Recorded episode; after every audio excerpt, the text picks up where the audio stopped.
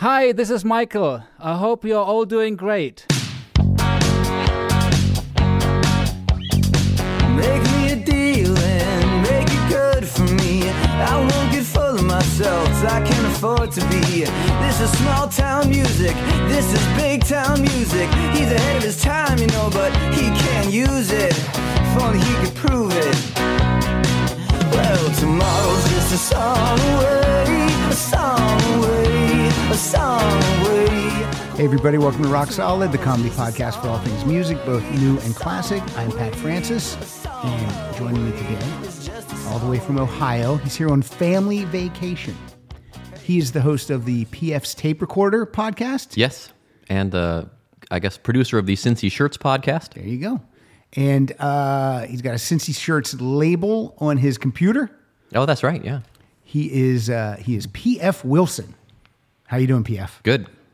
Finally, uh, finally made it. Finally, we've been talking about this for years. Literally. because I've been on your show a Yes. couple of times. Yep. And uh, uh, you- you're married for a long time, over 20 years. So am I. You Yes. have uh, two daughters. Correct. So do I. Your uh, first two initials are PF. Correct. So are mine. Yep. Your last name is Wilson. My real last name is Dodson. Yep. What's the PF stand for? Tell everybody. Patrick Francois You're also a Patrick. And I'm Patrick Francis. Francis. Yes. People sometimes ask me if the F stands for Francis. But it's, It does not. It doesn't. It's Nope. Francois. And you grew up in Pennsylvania. I lived in Pittsburgh for mm, well, on and off for five, six years. Yeah. So look, a lot of a lot of similarities. Yes. And then, how long have you been in Ohio? Well, I grew up in Ohio. I'm from Cleveland originally. Oh, okay. And my dad, uh, my parents were divorced. My dad moved to Pittsburgh in 1976 for a job. They said, "Well, you'll just be there for a year. and We'll we'll move you back to Cleveland," and that never happened. And so I would spend my summers down in Pittsburgh, and uh, I made some really good friends there. I'm Cool. still friends with to this day. And uh, yeah, and so um, uh, that's my Pittsburgh connection. And then, you know, went to college in Bowling Green. And uh, my wife is from Aurora, Ohio. I'm from Mentor. And uh, we met at college. Her brother introduced us. She still hasn't forgiven him. Well, I'm so glad we could fit this in because you're Yeah. here, you're out here on a family vacation. Correct. Wife, daughters, mother-in-law, And sister-in-law. Sister-in-law. Yes, That's a that's a lot of uh, that's a lot of ladies. that is. Yep. so for you to get to to break away and do a guy thing, that was good. well, I said this, we need to do this. And my wife was, oh, yeah, that's absolutely fine. I thought that, yeah, I was very surprised at how easy it was to get us to work out. So, It's uh, I, always uh, it always amazes me when someone you know flies in just to do this. That that's happened before. People Mm-hmm. Yeah. just oh I just flew in for this. I'm like what what? so uh, I try to make it a, a good experience. Hopefully this will be a good experience. Tell us about uh, PF's tape recorder. Uh, PF tape. I started that in 2011, I think, and uh, I guess I realized that you know you could when I knew what I finally figured out what a podcast was, being an old radio guy, I'm like, oh, this is kind of cool, and uh, it was comedian David Feldman that really gave, me a push in the right direction. He he had me download Skype and gave me some pointers. I inter- was interviewing him for a newspaper article, and he gave me all these pointers, and then. Um, uh, it just took off from there. So what I do, how, the way I fool people into being on is I interview mostly comedians uh, for two papers, Cincinnati City Beat, Minneapolis City Pages, and then I ask the people, "Can I use the audio for my podcast?" That's and great. Ninety-nine out of hundred will say yes. There's a few people that have said no. Who said no? Uh, we're going to name names. Sure. Uh, Michelle Wolf said no. Oh come on, or Michelle. her or her people did. That was the All fun. right. The well, best that's part the of thing. She probably would have said yes. Maybe, but um, the funny thing is, is that her publicist before the interview said, uh, "Don't talk." She was on the Daily Show. She was a correspondent. Don't talk about the Daily Show. Would something bad happen? And they're no, no, just don't talk about the Daily Show. Well, she was fine talking about the Daily Show. That's- that's no problem at all. And I, I, I know she wants to talk about her career and her comedy. That's fine, but. You, people know you from the Daily Show Yeah. at this point in your career, Right. So talk about it, and she was fine with it. Um, I didn't ask her about being on the podcast. Big people that you would think would have said no or didn't have time. Uh, Ira Glass, more than happy to do it. He's been on twice. That's excellent. Yeah, yeah, he's just such a nice guy. And then um, I don't know if William Shatner knows he was on the podcast, But he but I asked his publicist, and his publicist said I'll check. And I asked again, and I never heard back. So I said, "Well, you know what? Guess what, Bill." Same thing with John Cleese. Apologies to Mr. Cleese. The um, yeah, I love when nice people are. I, I love when people are just nice. Like the easiest people for me when I when I book a musician guest is someone who is like their own person. Like when I email their website, And they answer? and they answer. Yeah, yeah. I mean that's the easiest. Yep. and uh, and they're always like them. It's just yeah, what time? Yeah, I can do. They'll, they'll give me a couple, you know, a couple dates and a couple times, and I pick one, and they're here. Yeah. But yeah, sometimes publicists, it's rough. They get in the way. They get in the way sometimes.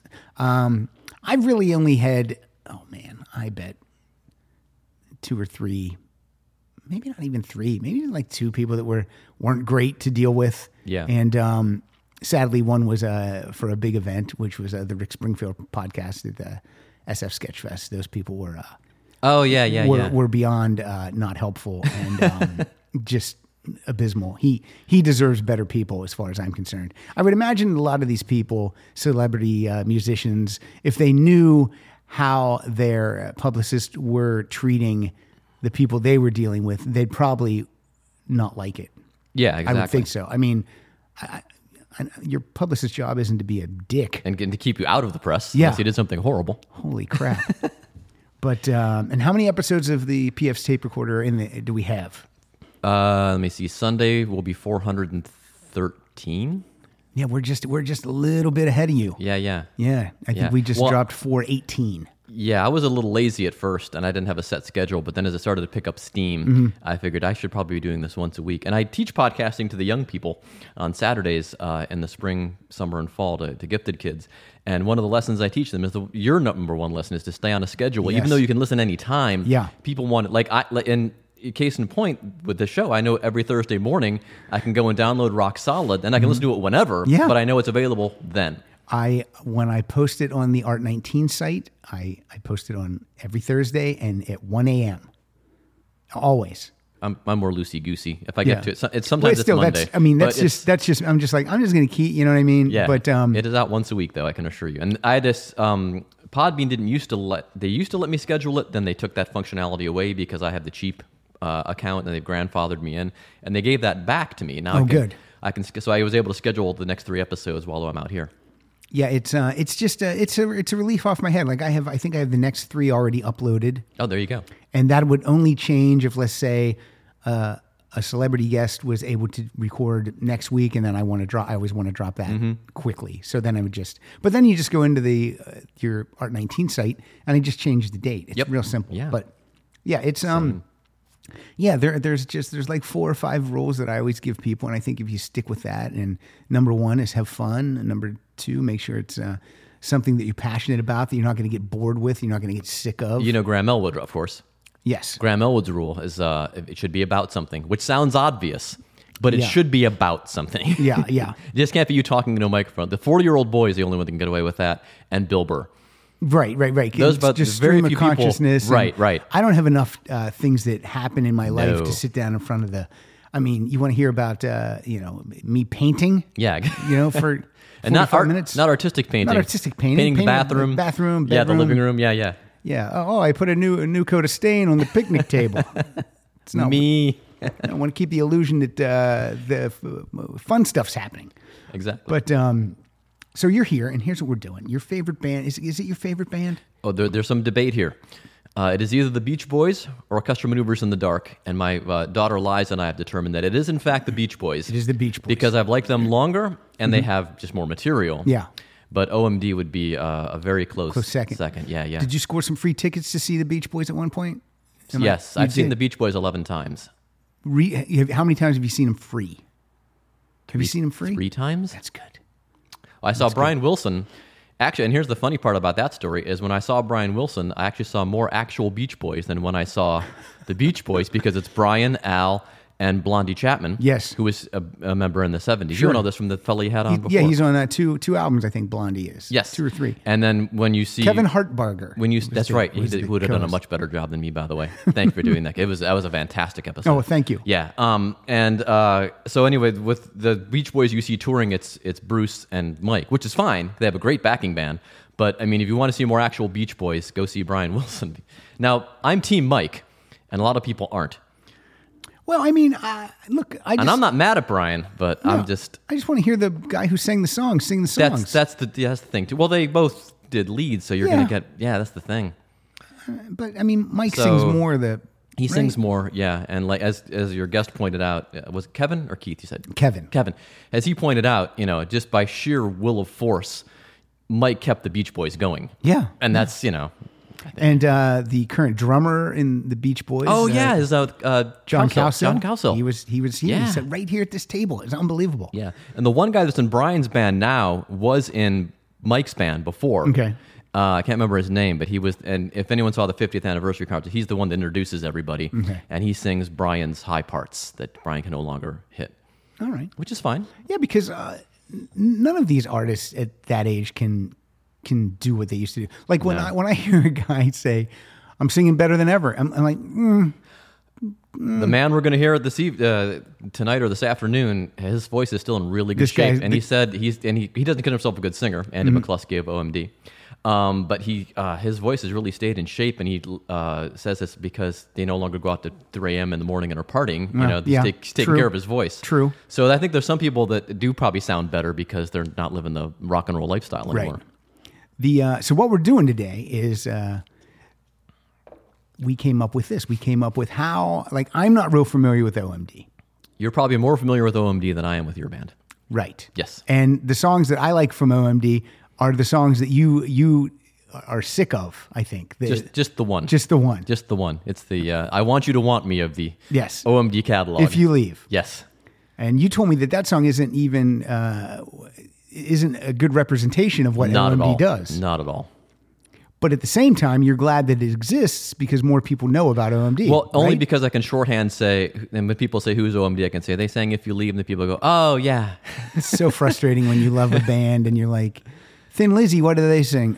Jailbreak. And uh, Boys Are Back in Boys Are Town. back in town, and tons of better songs that you don't know. You jerk. Funny story, before I forget this. We were talking about OMD and the Beach Boys being my favorite group. I'm on Facebook one day. I'm in the OMD page, and I see these floral shirts and stuff. I'm like, that's wonder what that's all about. So I click on it. It's the Beach Boys with OMD on stage in Germany. They're doing uh, the finale for this big show. doing you have good a heart attack? Did I was your like, heart what in the world is this? Yeah, it was crazy. And when I interviewed Paul Humphreys, I asked him later. He said, "Oh, we co-headlined a tour in Germany, the two of us, and there were a couple of other people. I can't remember some guy that had a couple of hits and." You would know what they were, and I can't remember what the guy's name was. And then some German gal that had a Okay. bunch. So it was a, a four-act bill, but an OMD and Beach Boys took turns headlining. And your wife didn't send you over there for your I had birthday? no idea it even existed until I saw this on Facebook, and then there's actually a good recording of it from German TV. Hmm. And Paul Humphreys was like, "Yeah, we weren't really big Beach Boy fans, but we respected them, you know, the songwriting and then the craft and all Hmm. that."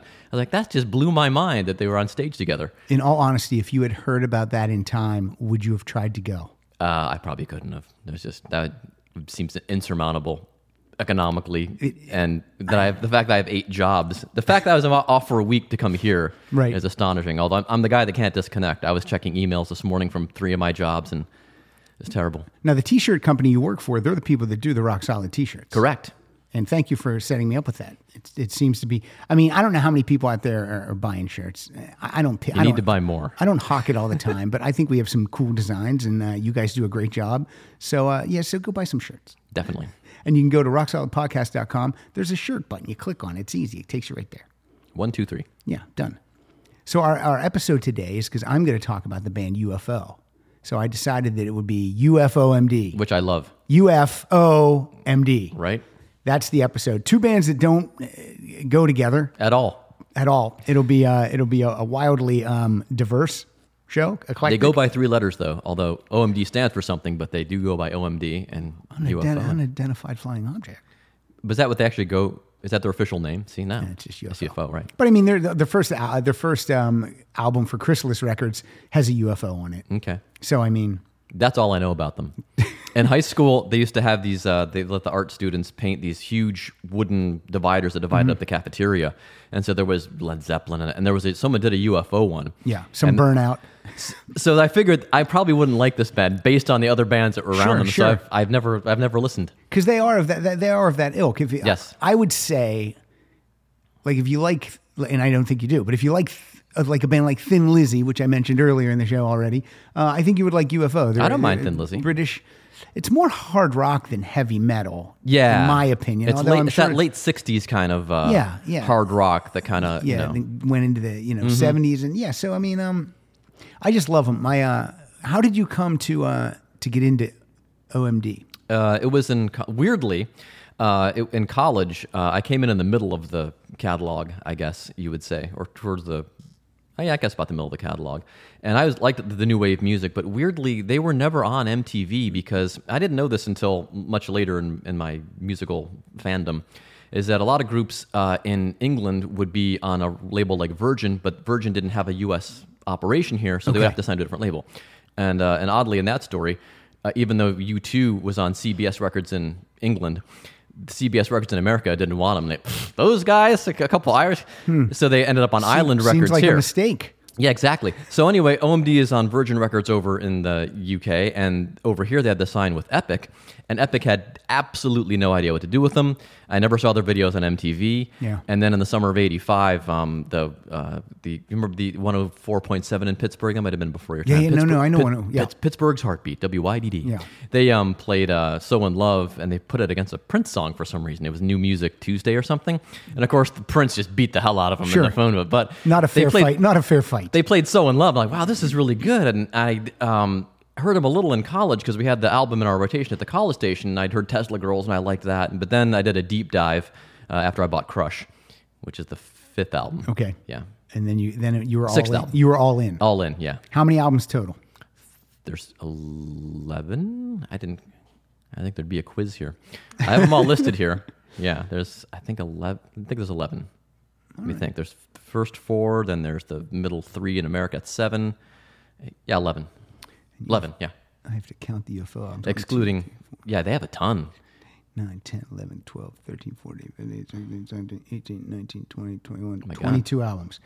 I'm not going to talk about the first two albums, and I'm not going to talk about the most recent album because it's an all covers album. okay But um, i'm talking about all 11 omd that's cool because you have you have uh, less albums to talk yep about. so that's correct yep So for me in UFO, um, again, when I had a you know small town Pennsylvania, Hollidaysburg, and I had my stereo receiver, and I had a, I had a cable wire in my um in my in my bedroom because I uh, I had bought a, port- a portable TV with my paper route money, and then uh, I I got a splitter because I saw that you could hook the cable into your receiver, and then I could get stations from Pittsburgh.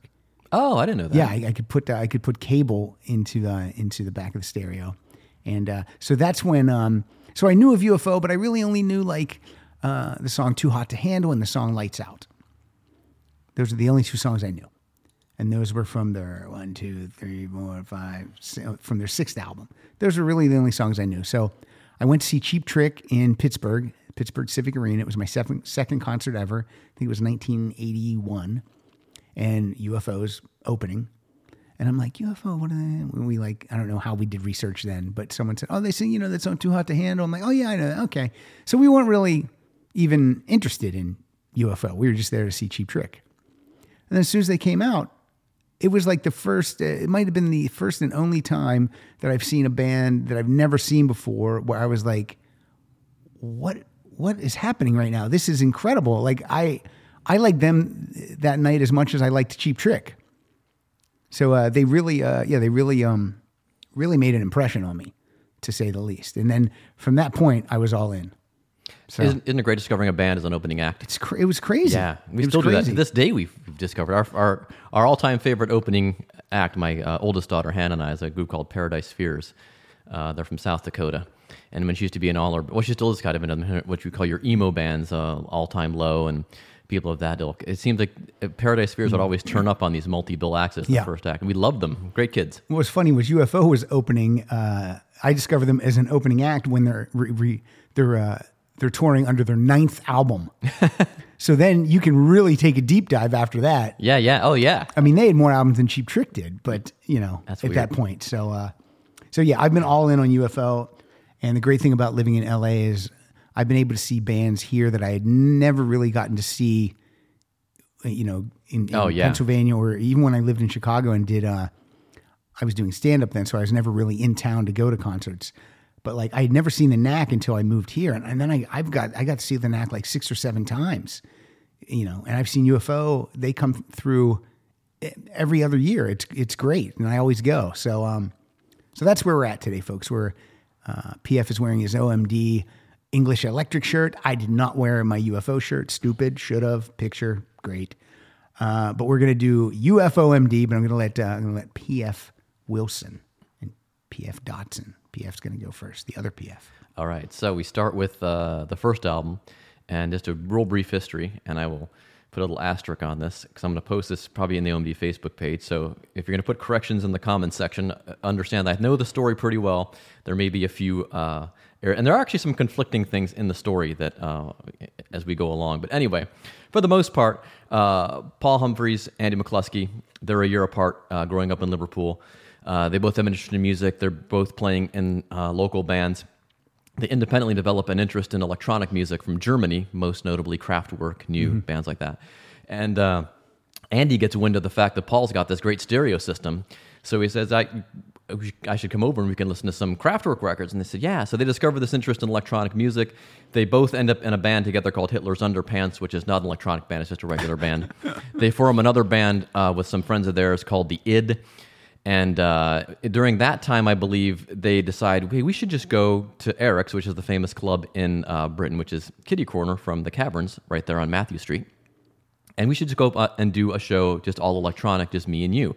They tried to get Malcolm Holmes, the drummer from the id, to join them. He says, You guys are crazy. No. So, whatever they can't play, they put on a big tape recorder and uh, they end up opening for Joy Division.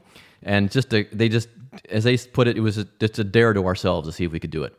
And they picked the craziest name they could think of, which is Orchestral Manoeuvres in the Dark, which is a song Andy wrote when he was 16, which basically is just uh, war noises from the telly and um, they went with that name, and uh, it went pretty well. and one of the songs they play eventually becomes their first single, and uh, that song is "Electricity," and this is the uh, album version. There's a couple versions floating around in there, but this is the album version. Now, PF, when you uh, when you think we've heard enough, I'll flip just, you off. Just uh, give me a give me give me the finger, so All to speak. right. Here's electricity.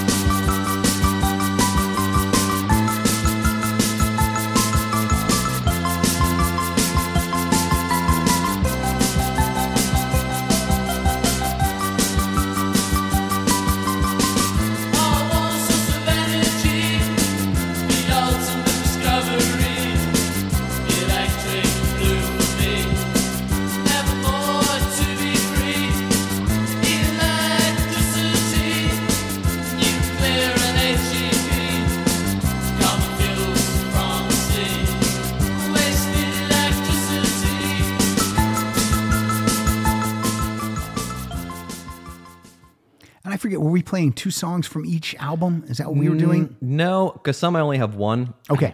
So I just I put them in bold on that sheet I sent you, Okay. and then I have the ones that aren't bold. Uh, maybe I'll throw in instead, or we'll save for a play out song or so. I got them all here. Okay. Yep. All right. Cool. Cool song. Yeah. Sounded good in the headphones. It does, and it's inspired by Kraftwerk's Radioactivity. It's just a, as they re- describe it, it's a speeded up, punkier version of Radioactivity. To which Kraftwerk told them, "Yes, know." Okay, UFO. Their first two albums, one came out in 1970, it's called UFO 1. One came out in 1971, it's called UFO 2, colon, Flying. Those albums I didn't even listen to until, I don't know, in, within the past 10 or 11 years. Because for me, uh, the first album that was a, a proper UFO album, not that those other two aren't, but it's an album called Phenomenon, and that was the one that was released uh, first in America Ah, okay. on Chrysalis Records. And the lineup for this, it's, it's almost the classic lineup. It's Phil Mogg, Michael Schenker, Pete Way, and Andy Parker. And we're just we're missing we're missing Paul Chapman from the classic lineup, but he'll he'll be here soon. Okay. And uh, this uh, it's got ten songs. Two of the songs are still uh, played in the live set to this day, Doctor Doctor and Rock Bottom. But I'm going to play the song that opens the album called uh, no, it doesn't open the album. Uh, no, it opens side two. This is called Oh My. Well,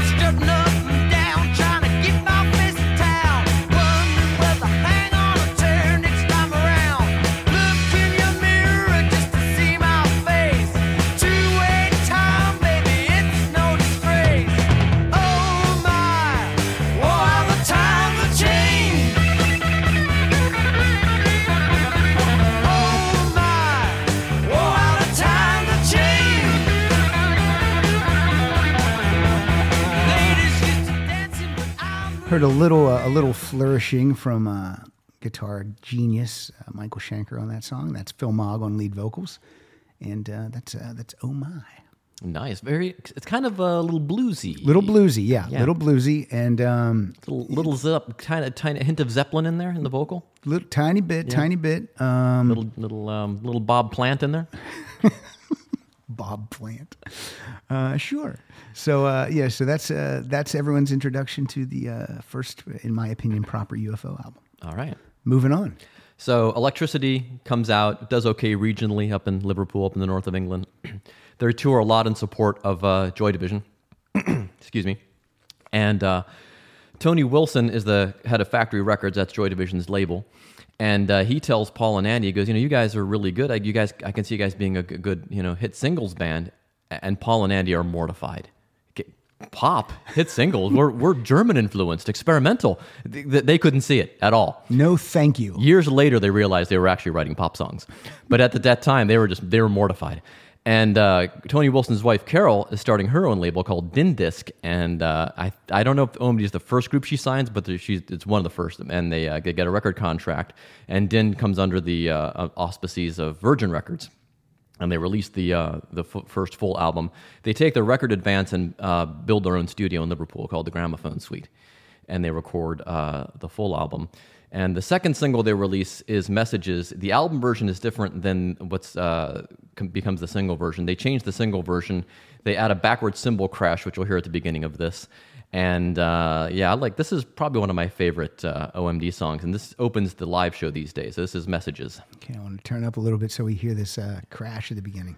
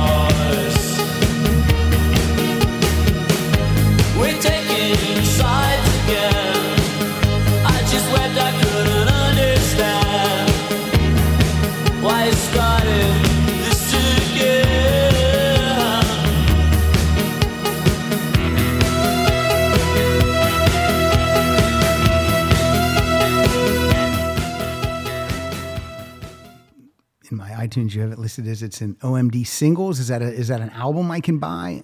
Oh yeah, I, I would a good starting point for people. I've tried to get my wife's cousin into them for years because her favorite '80s song is "If You Leave," and I said, "Get the best of OMD." It's only going to cover up to the like the now it's the first half of their career, Yes. but it's a it's a very very good best of. If you can, try to buy the British version. The American version, for some weird reason, they couldn't get the rights to two of the songs from the Epic years.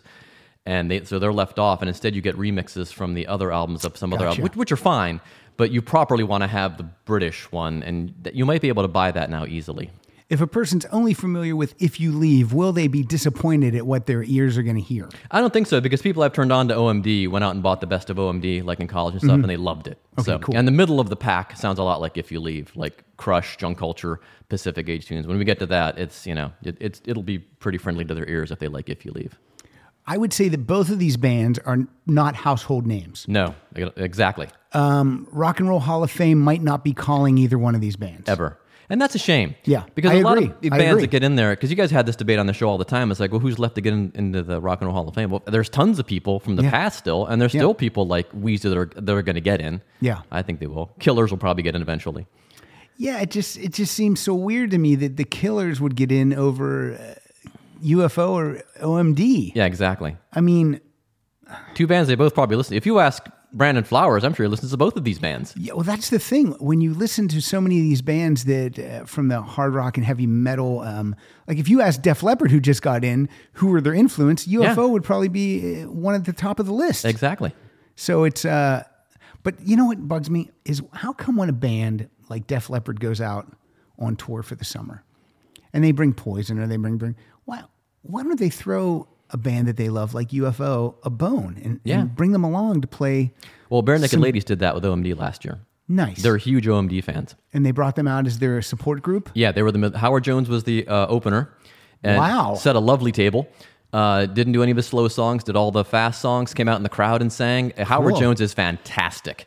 Uh, what a great sport. He doesn't. He, he'll headline. He'll open. He doesn't care. He'll come He out. just wants to play. Yeah, yeah, fantastic. No ego. And then OMD got like 45 minutes to play Mm-hmm. as the middle. And um, the one fella from Barenaked Ladies came out and played the uh, played the accordion during um, Joan of Arc from OMD because he's such a huge fan. Cool. Yeah, and I did not. I don't care for Barenaked Ladies, so I didn't stick around. Now I saw Barenaked Ladies. I had free tickets uh, to see Alanis Morissette at the Greek Theater, and Barenaked Ladies opened. And um, I, I walking in, I would have said, I don't, I don't even know if I know any Barenaked Lady songs. But then as the show went on, oh yeah, I know a ton of these songs. Yeah. and they were really, they were really fun. They Yeah. were a really fun band. I'm not and- mad at them. Right, you just it's not your Not cup just- of tea. Yeah, it's not. That's just and uh, the bands around them are my cup of tea, but Yeah. I just they're, they're and they're they're from Canada, which is a big plus. That was a perfect show Yeah. for you. Then you got home early, you beat the traffic. I did. I did. I dragged Lizzie to it, and she hated it. Hated every second. of Hated it. Howard Jones. Hates OMD.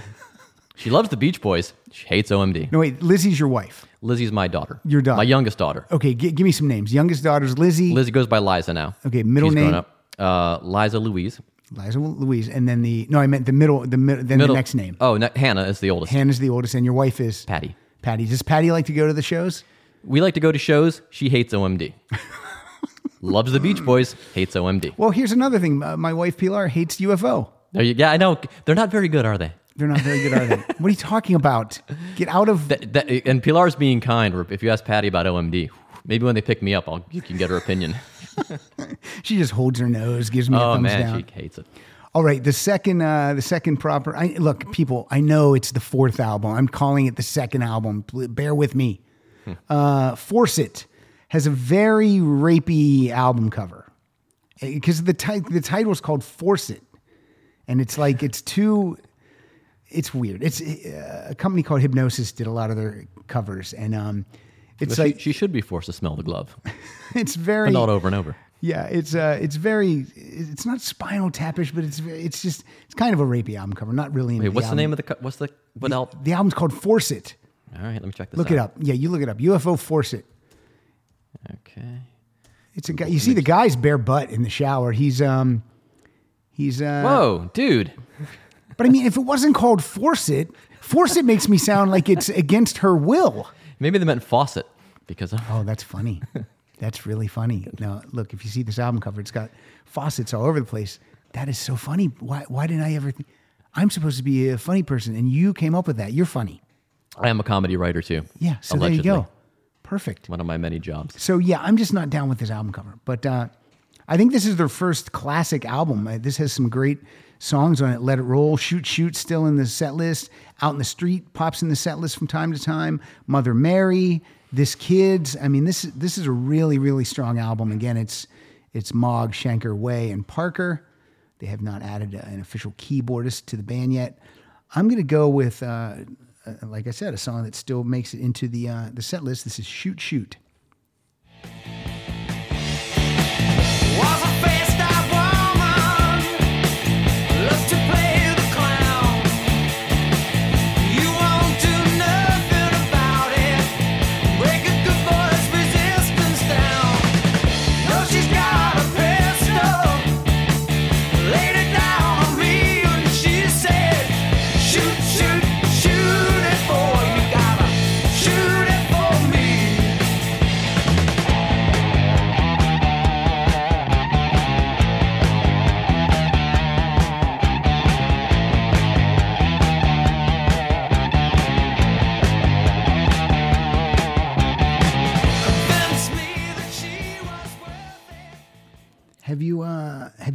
the band members of OMD? I have. And are they uh, are they good to the fans? Are they easily accessible? Uh, pretty much. I mean, I did it as a journalist, so um, you know, it's I kind of had a leg up on on meeting them. Um, I've interviewed Andy multiple times. I've interviewed Paul twice. I've interviewed them in person. I don't think I actually interview Andy in person, but I did meet him by accident in Chicago when I went to see them in 2012 or 11. Um, I was going to interview Paul at the hotel, and I get to the elevator, and Andy walks up behind me. Yay. So I got to say hi to Andy, and then I went up and interviewed uh, Paul, and so yeah. Now, when you interview as like a real journalist, like Mm-hmm. you're like when I have when I have a guest on here, I, there's no bones about it. I'm a super fan of Mm-hmm. yours, and I'm gonna uh, maybe fan out a little bit, but I'm also gonna keep it professional. But I feel like you really you can't really fan out too much, right? You got Not be, too much, but they know. They know They know, yeah, yeah, because just because of the questions you're asking, they know. Oh, this guy knows his stuff. exactly, yeah, yeah, especially in America, And then at the end, maybe you fan out a little. a little bit, yeah. Can you cross that line of getting an autograph at that point? Um, you know what? It's weird. Um, I actually ended up becoming friends with a guy who was also there to interview them, Mm-hmm. and uh, we went. We got invited to the pre-show. It was only for fans, so we got to watch the sound check and everything. And he brought a ton of stuff to sign. You're only allowed to get one thing. He had a whole stack of stuff, and he wasn't even a big OMD fan. He just he liked them, so Okay. he just, and liked getting autographs like you. And so But I would never bring a stack of stuff. No, I didn't. I didn't bring anything for them this. Time. I should have brought my my Crush CD, but Hmm. Yeah. so I didn't. Uh, I didn't bring anything to sign. All right. So I, pro- I mean, I probably I wouldn't have felt uncomfortable Yeah. doing that, but it just didn't occur to me. Yeah, when a guest And I've had that with other bands. I've, I've had them sign stuff.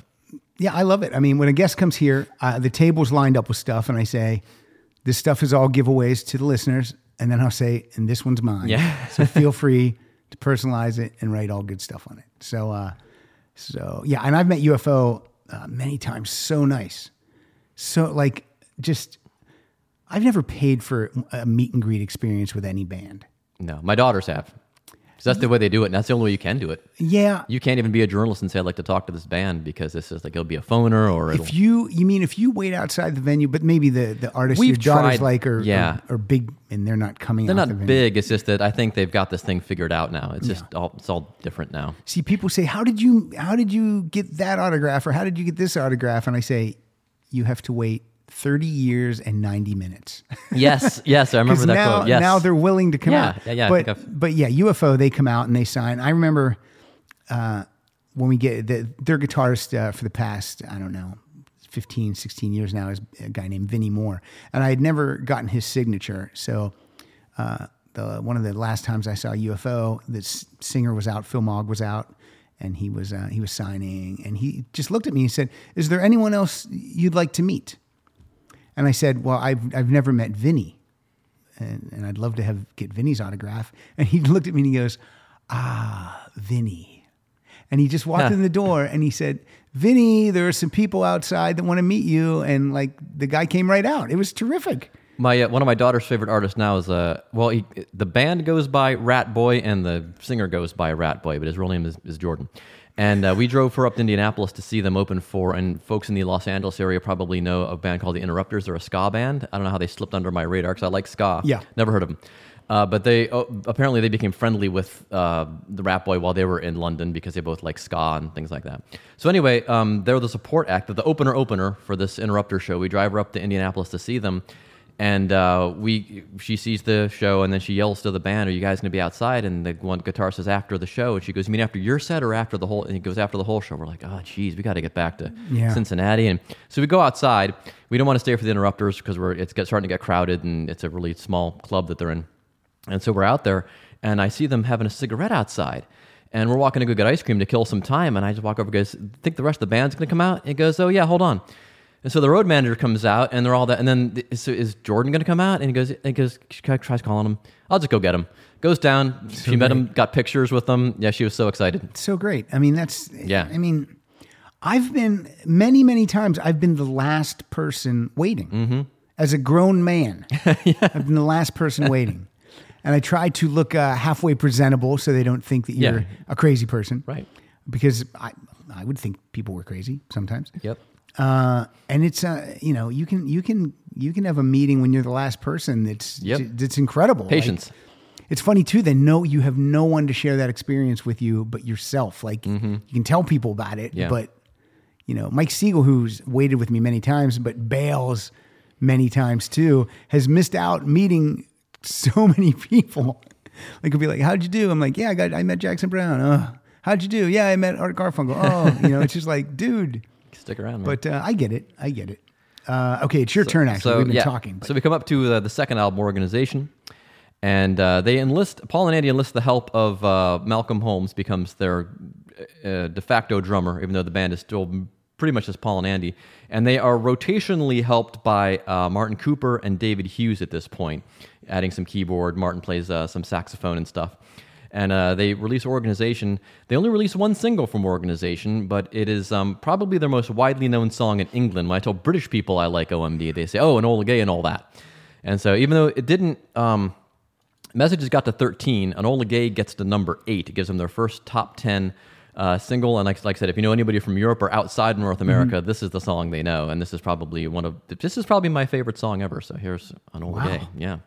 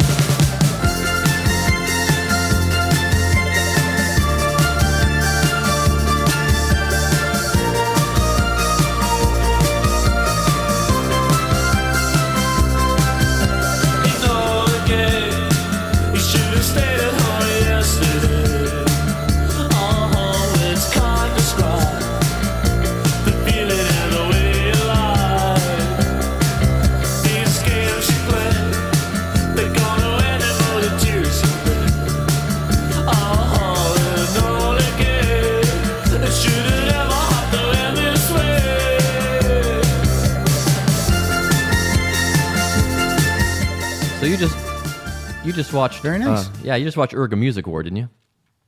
Didn't I see that on your No, Facebook? no. I uh, uh, we did an all vinyl episode, and someone had the soundtrack on vinyl. Ah, okay. Well, if you watch Urgh! A, that's the song they Uh, do. we've watched it though. We watched it here with uh, a bunch of Rock Solid listeners once. Oh, okay. a couple well, years ago. They, that's Enola Gay is in Urgh! A Music War. it was. Uh, I've only seen it once, so I don't have. Uh, I don't have every performance embedded in my Yeah. brain. You've probably seen it a million times. That part, yeah. like April Richardson said, "Oh yeah, I'll watch it once a week." I'm like, "You don't watch it once a week." She goes, "No, I really do." I'm like, "Okay, Well, you can throw that on and walk around the house. that's true." something- Yeah, and I, I think that's what she would do. yep.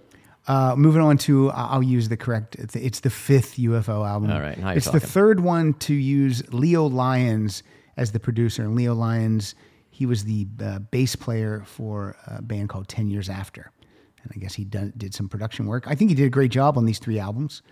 And uh, for the next album, they'll move on to a, a, a bigger heavyweight producer. But uh, this album is called No Heavy Petting. Very uh, wild album cover, again done by Hipgnosis.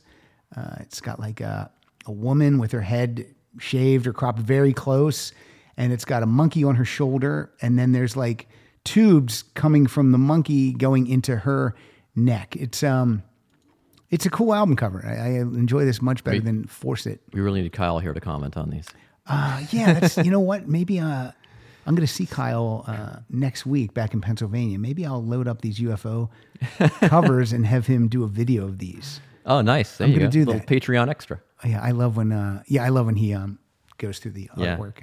But um, so yeah, the fifth album. Uh, again, the big songs were "Natural Thing" and um, "On with the Action." And I'm gonna play one that still makes it into the set list from time to time. It is called "I'm a Loser."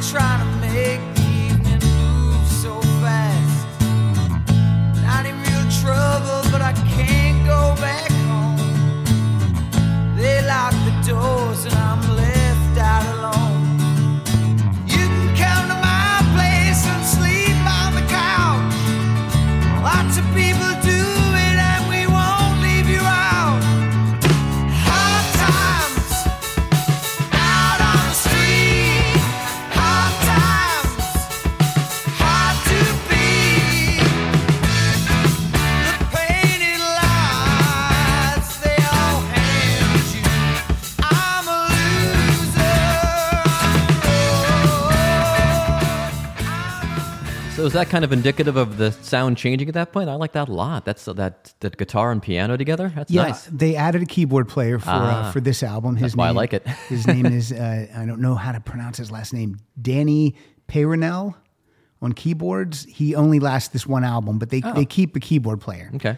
but it's still Phil Mogg on vocals, Michael Schenker on guitar, Pete Way on bass, and Andy Parker on drums. And with the next album, they're going to add uh, they're going to add Paul Chapman and then um, not Paul Chapman. I'm so sorry, Paul. Um, oh, I can't even remember his name. Hold on. I'm going to take it because now I'm going to edit this out because I No, you're not. I'm gonna you always say that, and you never do. I know, but I will edit.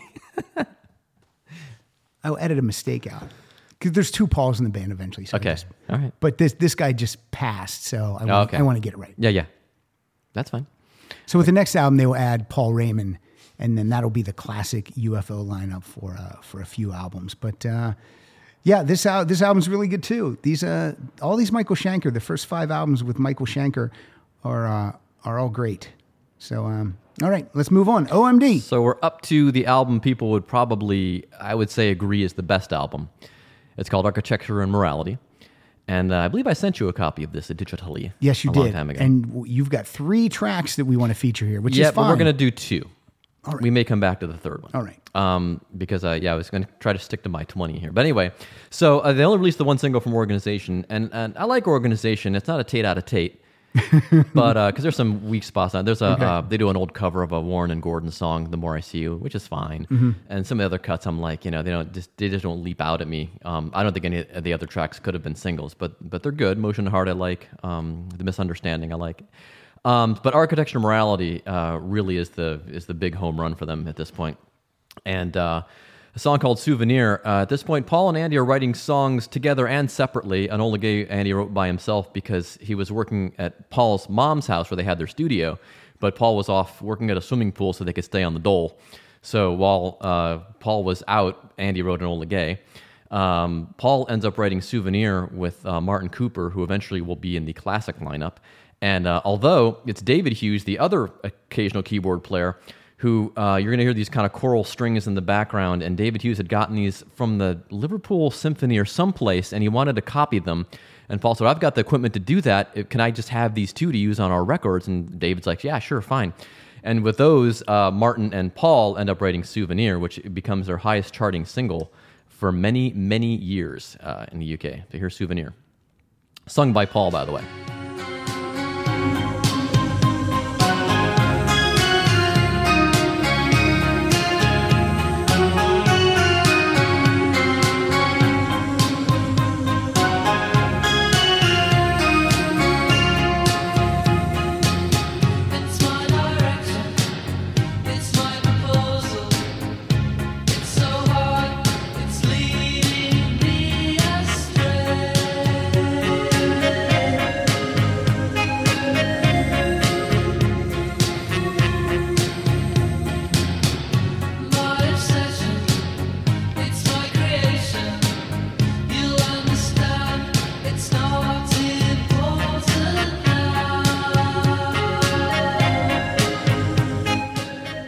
Andy usually sings, uh, but Paul sings on that one.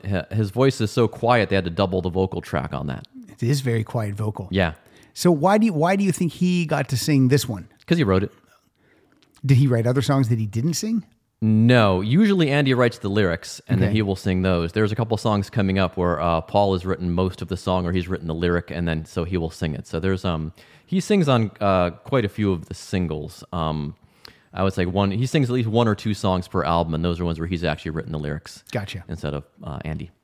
I'm not going to give a number to the albums anymore. I'm going to just say the next album was or is. Yeah. So the next album for UFO is called Lights Out, and uh, this is this is this is my favorite UFO album. I think. Ooh, cool. Or second favorite.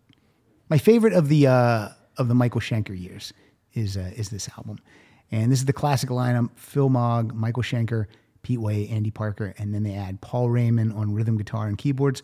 Paul just passed this year a few months ago. So rock and peace, Paul Raymond, uh, on the and they're on their final tour. They're like on a goodbye tour, Oh, and um, so they got the guy. The guy who eventually replaces Paul Raymond is a guy named Neil Carter, and so he, he they brought him in to finish out the tour, which is kind of cool. I like that a lot. But uh, Lights Out. This is produced by Ron Nevison. Ron Nevison was just interviewed on John Lamoureux's The Hustle podcast. It was an excellent episode. Uh, Ron talked about so many cool things and working with so many great people. So seek that out. The Hustle podcast episode with Ron Nevison. And uh, what did Ron Nevison say about UFO? He liked working with him. He said Phil was slow getting the lyrics done. Hmm. The singer, like it would be like the ninth hour, and they wouldn't have lyrics yet. And It's then he tough would- sometimes. Then he'd go out off and write them, and and, and it would be fine. so uh, the title track was big uh, FM radio song, "Lights Out." But I'm going to play the other song that was big. I'm going to play two songs actually on this. Are we going to go back to your album? No, I, let's, should, let's do these two. You I should have let you. I should have let you play finish play your two from that album. No, that's fine. We'll just go back and forth. Yeah, yeah, yeah. All right. This is too hot to handle.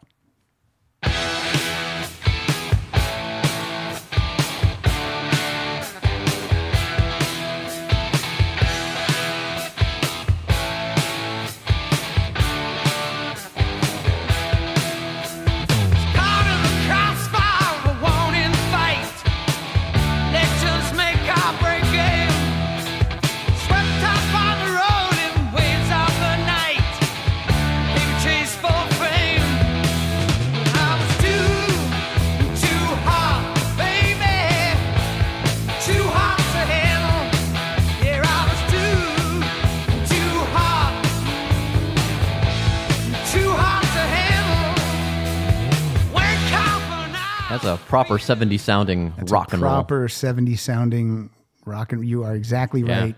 what Uh, year is that? That's 1977. Oh, yeah. I haven't talked about any uh, charting or anything because really there's it doesn't exist. There's no big hit singles. Even in the UK?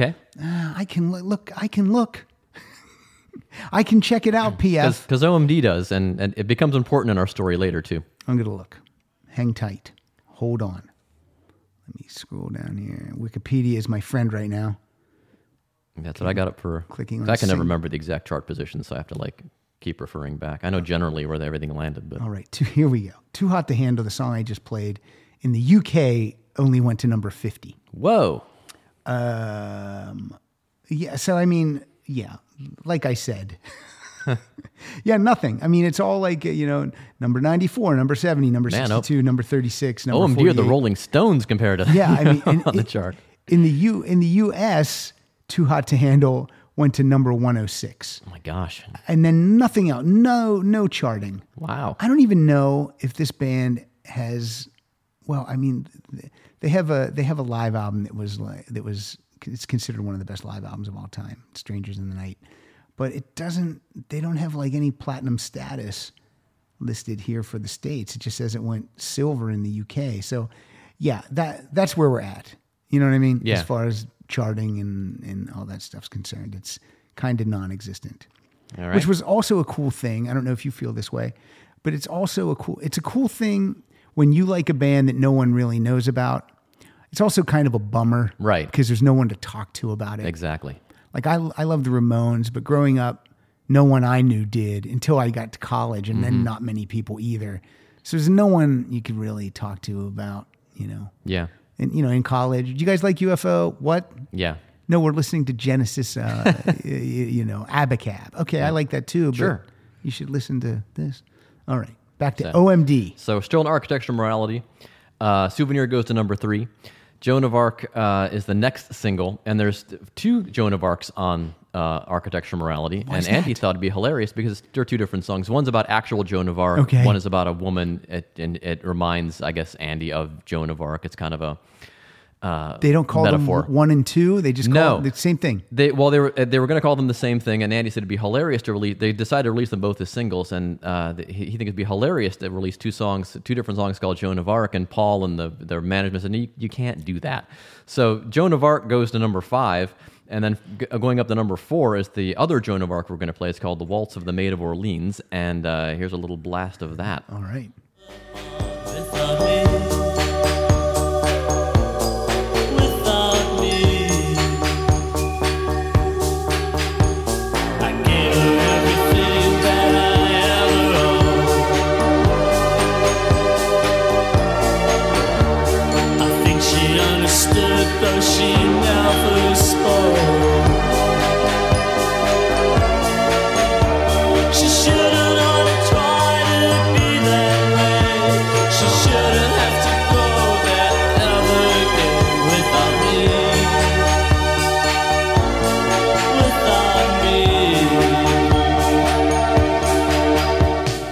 So that is the other Joan of Arc. That is not the Waltz of the Maid of Orleans. I, put, I was oscillating back and forth which one to play. I guess I chose Joan of Arc instead.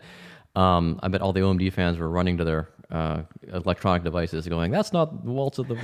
but anyway, so yeah, there's there's two different ones. The other one starts with a minute of noise. They took that on top of the pops, and they were this th- how cocky they were. They were like, "We took a song on top of the pops that was in waltz time." The first minute of which is noise, and it went to number five. That's insane, or four. Oh, the Waltz of the Maid of Orleans goes goes to four. So anyway, Architecture Morality is massive. It sells millions of copies everywhere except North America. Yeah. and again, that becomes important later in the story. But uh, yeah, Well, again, currently UFO is very jealous. Yes. Oh, and um, this is where you get the, the classic lineup. Martin Cooper is on this album, even though David Hughes provided those choral tapes for Souvenir. Martin is now in the band. Malcolm is still drumming. So they are by this. This is the classic lineup, even though they're not officially the classic lineup Yeah. until the next album. But All right, I'm staying on light, the Lights Out album with the UFO classic lineup. This is a song that's also still has stayed in the set list. It's uh, Love to Love. Oh, there's been too many times and I can't go back. Bars, guitars, run down motels like Shaq. What it mounts up to, I don't want it at all. Lost you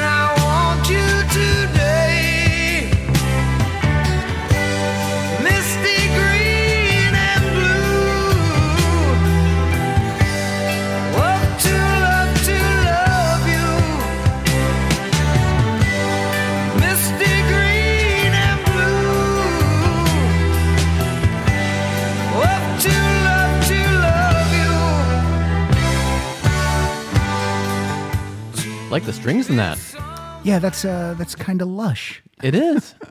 Uh, that could have been on Architecture and Morality. And they would have had a hit then. yeah, right.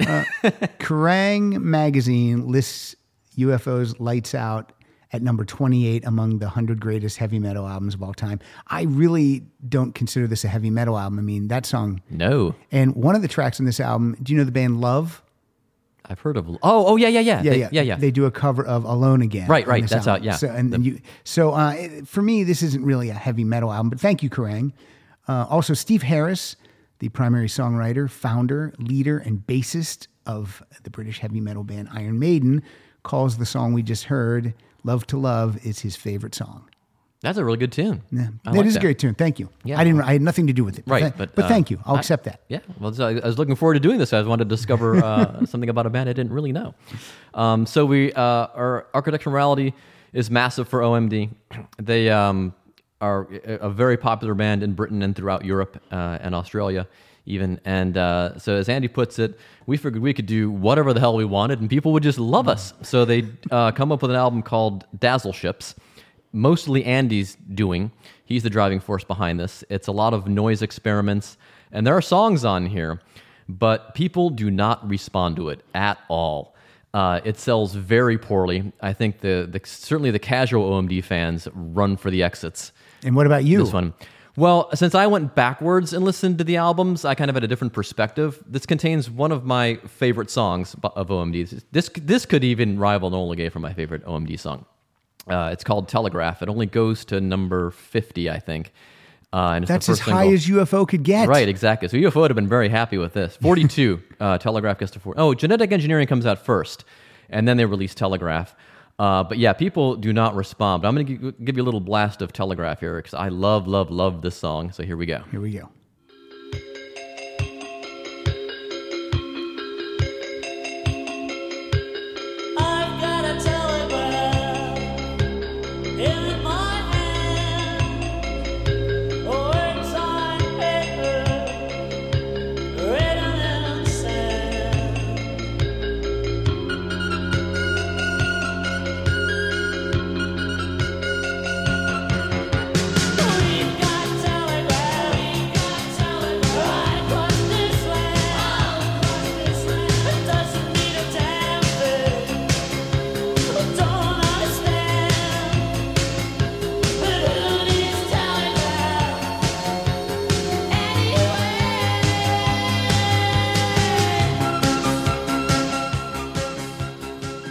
Quick comment from me. Yes.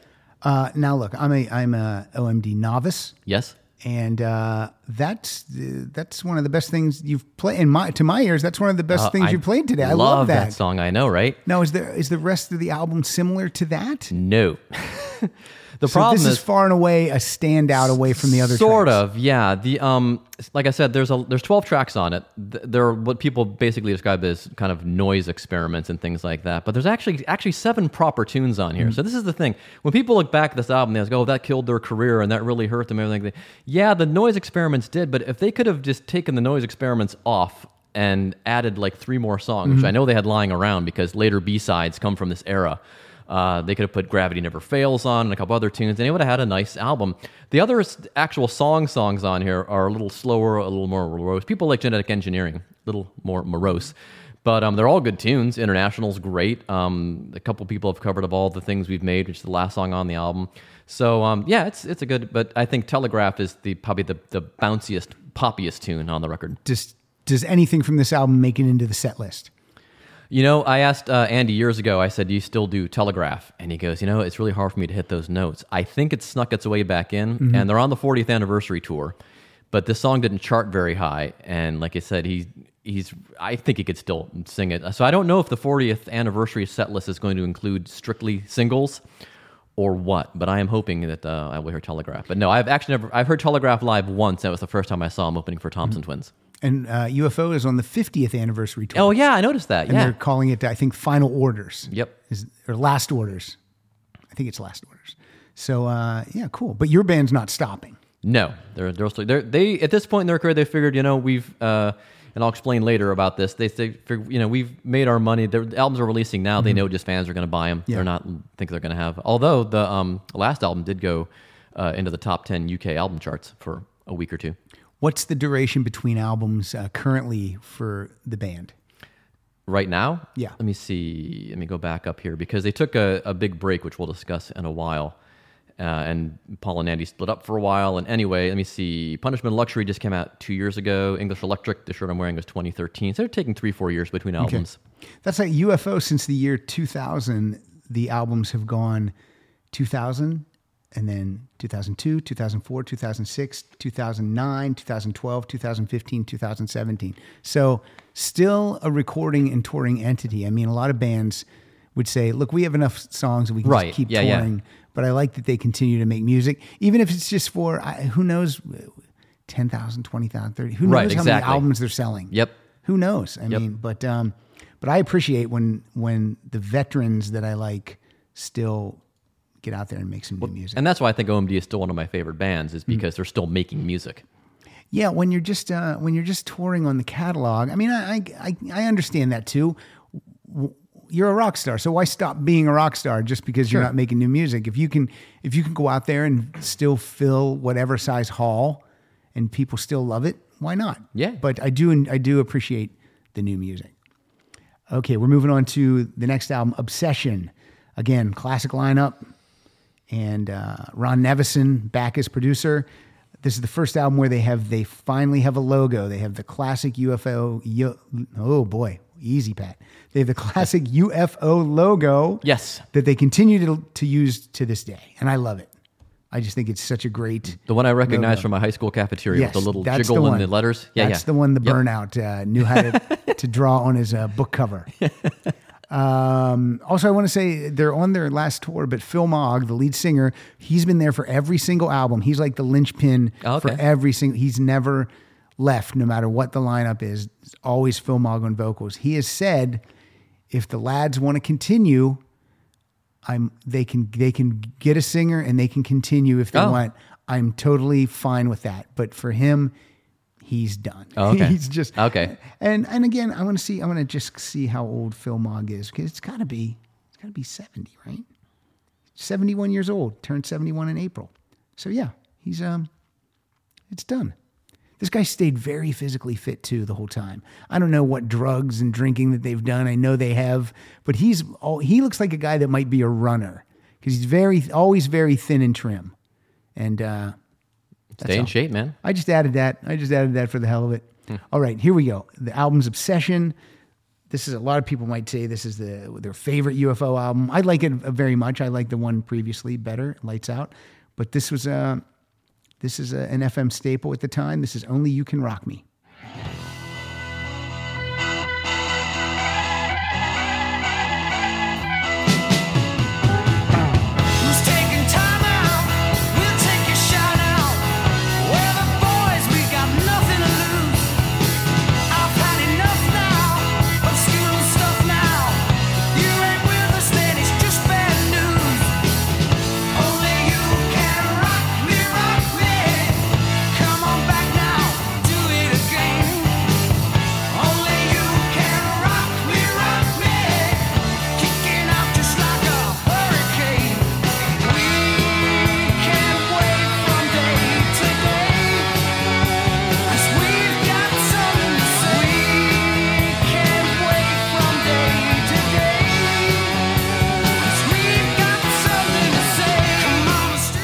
Leave that little bridge in there because um, otherwise I could understand if someone goes, that's just kind of like, you know, rock and roll all night party every day type of song.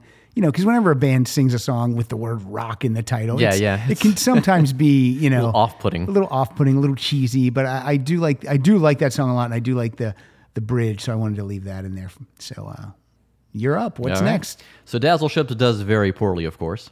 It's at a time in the chart. There's a lot of competition in 1983 to be in the charts in, in the UK. MTV Mm-hmm. sure. is making bands And in the US, here. right? also in '83 because of Wow. MTV. Yeah. So um, the band is uh, almost broke at this point. Weirdly, again, I'll explain how that happens later. Yeah, this it's a weird story. Um, well, not too weird. People won't be surprised actually when they when the when the big reveal comes. But they decide to Did take they sign a bad publishing deal? no, actually, they All did right, not. keep going. Um, but they, uh, so their the bank account is low. They decided to buy a Fairlight CMI, uh, which stands for Computer Musical Instrument I've keyboard. heard of that before. Yes, I've seen that credited on many albums. In they the 80s. sell they sell the gramophone suite in Liverpool and repair to Montserrat and the Air Studios where Ghost in the Machine was recorded. And by the way, the police episode you did, Yes. I thought for years Synchronicity is my favorite police album. And then uh, I went back and listened to Ghost in the Machine after you guys did that. Turns out that's my favorite police album. I album. love that album because there's some spots on Synchronicity. I'm like, eh. I'm not a big every breath you take guy. First of all, Yeah. and of course Mother, you know, Yeah, And but the I've come around on Mother a little bit. I've pla- I've played it I so love much. Miss Gradenko. People, Oh, I love Miss Right? Yes. So anyway, but any, but I'd never skip any tracks on Ghost in the Machine. Yeah, So Ghost in the Machine is strong, and that's the uh, that's the first time I saw the Police was on Yeah, the Ghost in the Machine same. tour. Yeah, yeah. and uh, yeah, that's just that's such a strong album. Yeah. uh, Police are, they're great, man. So Air Studios they record Junk Culture, and uh, the first sing- let me see what's the first single from it is is Tesla Girls, and Tesla Girls doesn't perform as well as no, I'm sorry, Locomotion is the first one actually. Oh, and then Talking Loud and Clear was after that, which we'll hear in a, in a minute. But Tesla Girls is the one that still makes it into the set list no matter what because it's a favorite of Andy's, and he always introduces it by saying, "This wasn't a hit, but should have been." And so here's Tesla Girls.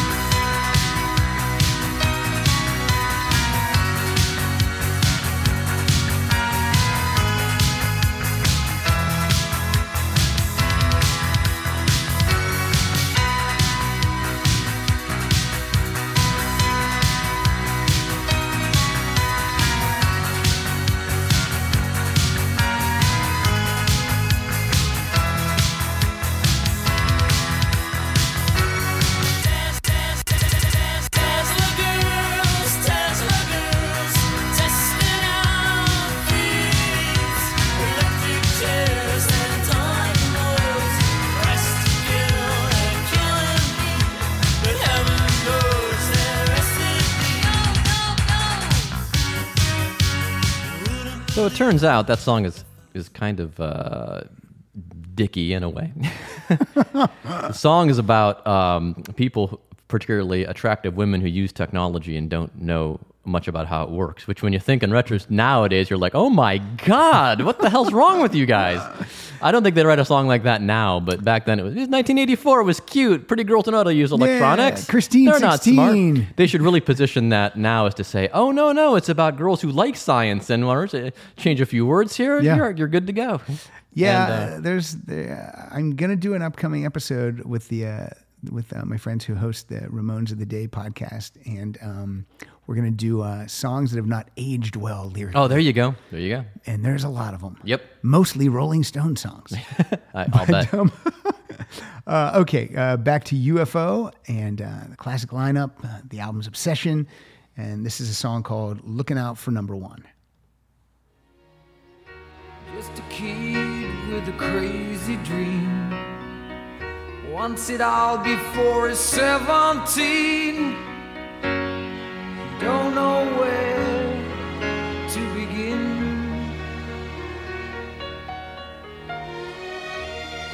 With a wild thought, he ignores the facts. Whoa,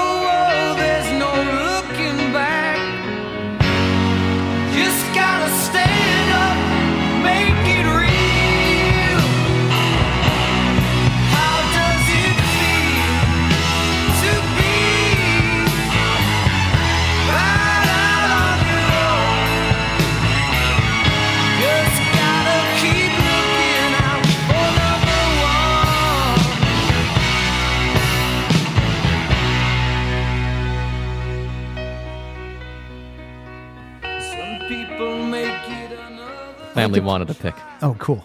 I like to play some of these uh, slower ones that have some strings in there. Yeah, those are cool. Just so, just to give you a little, a little texture of UFO, so people aren't just lumping them in with, you know, just a hard rock heavy metal band. And uh, I very much like uh, Phil Mogg's voice a lot. It's, um, I, I- you know, it's not, it's he doesn't.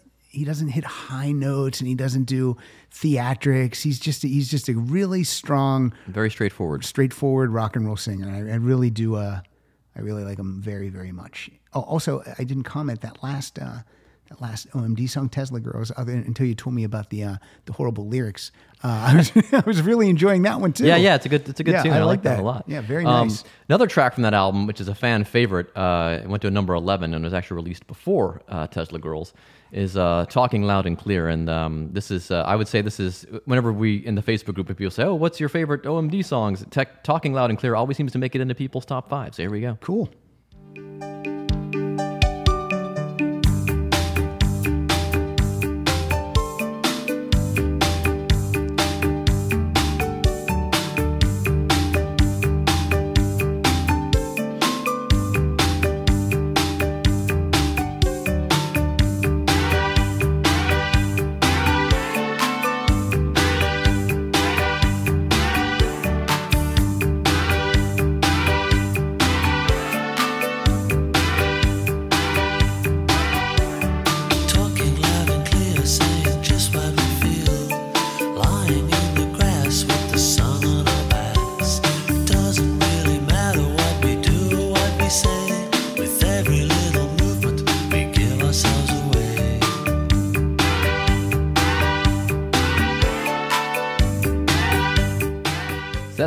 By Martin Cooper. Uh, all songs written by Paul and Andy are credited as OMD. This is OMD plus Martin Cooper, and then later they decide to just co- include everybody in the band in writing credits. But yeah, that's co-written by Martin Cooper, and that's uh, still a big fan favorite to this day. So they do like a collective, like all songs written by OMD. now they do, thing? yeah, hmm That's nice. Share Yeah. it around. exactly. I think that's one of the things that broke up Van Halen or made Van Halen go sour. I think. Um, Yeah, and you had um uh, Elliot Easton from the Cars on, and he was saying, um, you know, oh, well, I don't know how that works. And then Siegel was in, uh, I think it was Siegel, was bitching that uh, Mike Love gets a writing credit because he he said good night, and the, at the end, of wouldn't it be nice? You do get a stronger for that. I'm like, yeah, you do. Yeah. what are you nuts? But it's um, Sorry, Mike.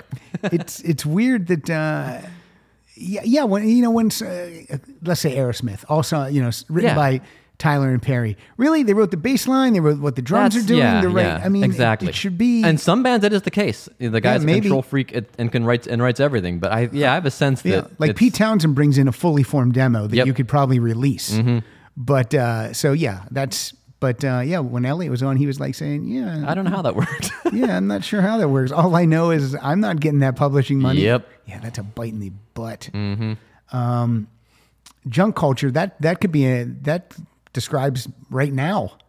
Yeah, that, that is that is at the time too. He said that's it is, as Andy described that there's certain things that live on as fine art from a certain period of time. Uh, Everything else that's left behind is kind of all this kind of this Mm-hmm. Junk culture, and that's what the album title comes from. All right, uh, moving on to UFO. The next album that comes out after five albums, five strong albums, they it's time to release you know a live album. That's what you did in the '70s. There you go. So Strangers in the Night comes out. It's a double live, uh, really big album for them. Again, a lot of people say that this is you know one of the best live albums ever released as far as you know hard rock and heavy metal is concerned. Um, band's having trouble with uh, Michael Schenker, and uh, so they bring in- Recording's not going very well. yes, that's right. Oh, I should have that queued up somewhere. Um, so they uh, they bring in Paul Chapman. I think Paul, I think Paul tours with. And look, I'm only ta- I'm only saying what I think I know. Uh, if I'm wrong, let's not have a bunch of emails. There's speculation certainly Yes, in both of these Uh, stories. I'm pretty sure that Paul Chapman tours with them for the nights that Michael doesn't show up or isn't present for whatever. And so eventually, after this album, Paul Chapman joins the band and Michael Schenker is out. And so they record an album at Air Studios in Montserrat. hey, what do you know? with What year is this? Would- this would be 1980 Okay.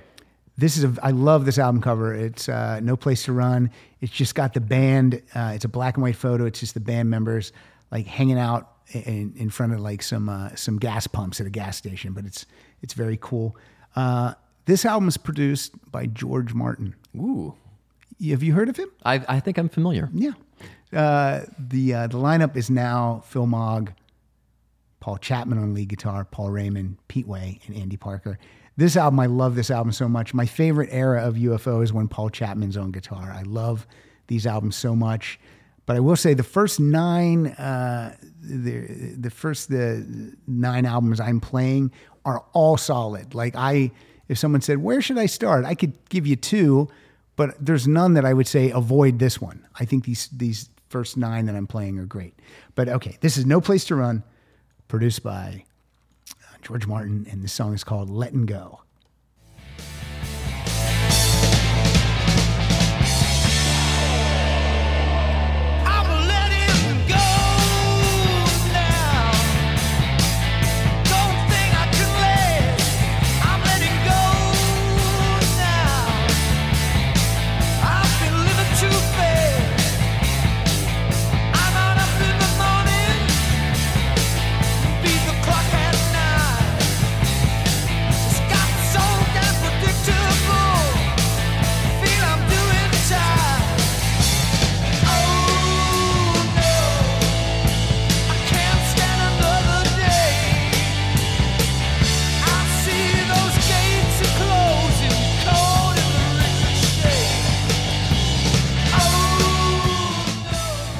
Now it's funny when I when I know what uh, I know what George Martin did with the Beatles, and uh, but And the I- Bee Gees. yeah, yeah, but I just don't know what he bring. I don't know what he bring to this. You know what I mean? Yeah, yeah. Does it sound? I mean, does it sound? sounds a little slicker, maybe. Yeah. I don't know, but it doesn't. You know what I'm saying? It sounds a little ahead of its time, actually. It sounds more like uh, mid 80s okay. Rocking. And this is to right. This is this right is at the beginning of the 80s. Yeah, 80. yeah. All right. Yeah, yeah. All right. I think that's what it might be. And, and it does. It sounds pretty crisp compared to what It does. might around at the same and time. I guess because uh, Strangers in the Night did so well that that's why they were given some money to go to Montserrat and here's Yeah, some more money go. for George Martin. And Chrysalis was probably hoping that this album would break them wide open, but it doesn't. But So speaking of breaking, uh, for Junk Culture, um, uh, OMD winds up on A&M in this country. They're still on Virgin back in the UK. And A&M much more supportive than Epic is. Uh, they know what to do with the band at least. And uh, for the Crush album, uh, they promote that relentlessly, and it pays off. They get their first uh, Hot 100 US single, goes to 26, So in Love. This is probably the first OMD song I pay attention to a lot. I knew some songs off Junk Culture, but um, this is, uh, and this is actually a lot of people I know in America that are OMD fans. This, this was the starting point. This is So in Love.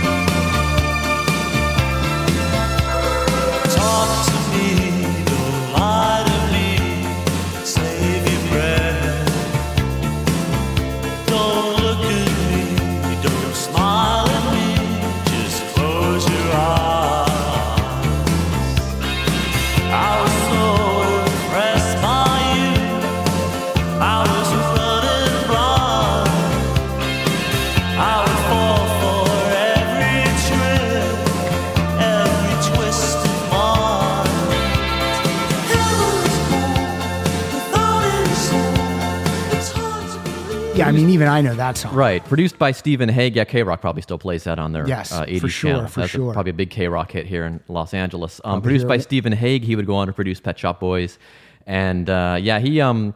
He- He's the first American producer they use, and as Paul describes in the Crush uh, documentary, uh, he kind of brought that American rocky edge, which Mm-hmm. which is laughable. You, listen, you know, I sent you the album, and you listened to it one day, the whole thing. Yeah, yeah, yeah, it's good. There's only one song that's really rocky, has a lot of guitar in it. But no, 80s. this is a good album. yeah, yeah, it's it's really good. Is this the biggest selling? Is this the biggest album? Um, For- in US? In the US, this probably is their best selling album, Okay. I think, at that point. Although pe- probably people here bought Architecture and Morality, even though they didn't have any hit singles on it. But yeah, I think Crush does pretty well for them. Uh, Graham and Neil Weir are brought in as extra members of the band to do horns Mm-hmm. and stuff like that, and then they join them on tour. So uh, yeah, and this is the classic lineup of uh, Andy, Paul, Martin, and Malcolm, joined by the Weir brothers, who become permanent members in the next album. So How far will you travel from where you live to go see OMD? went to Chicago. That's, how, that's how far from. It's a five hour drive Five from hour drive. Cincinnati, yeah. And it was only so uh, Liza could go to the American Girl store because she was still a little kid then. Oh, we did And so it was, stuff. A, it was a trip to Chicago, basically, and I got to see OMD. So it was, Did you spend the night in Chicago? yeah, yeah. Thank Mhm. God. Yeah, yeah. Five hours there at Oh, no, no, no. five back. No yeah, way. yeah. No, no. I, uh, they went to the American Girl store and had went to the tea party, and I went to see OMD. You went by yourself. Yeah, and then I ran into my friend Mark, who Okay. I'm still friends with on Facebook to this day.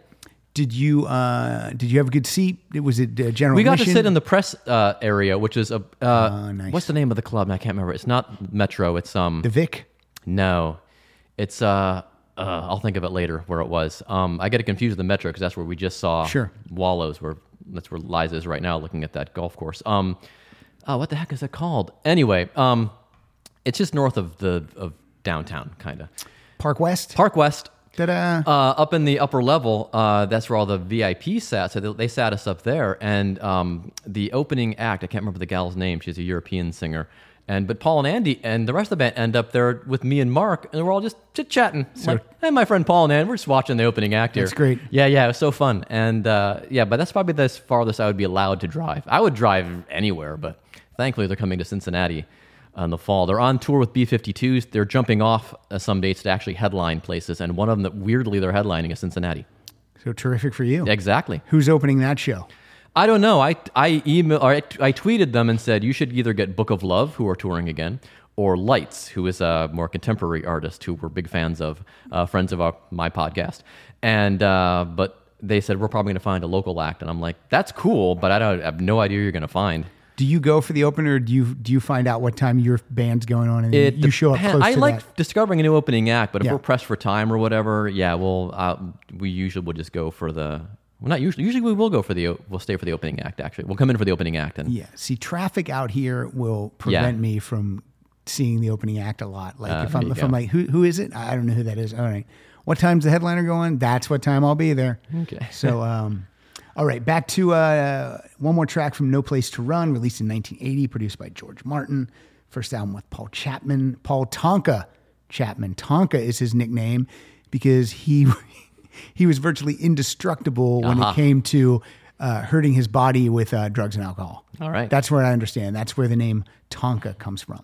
Still alive, lives in Florida, teaches guitar oh, lessons. good for him. I think UFO. Out of everyone who's ever been in UFO, I think only, I think only uh, Paul Raymond has has passed away. Hmm.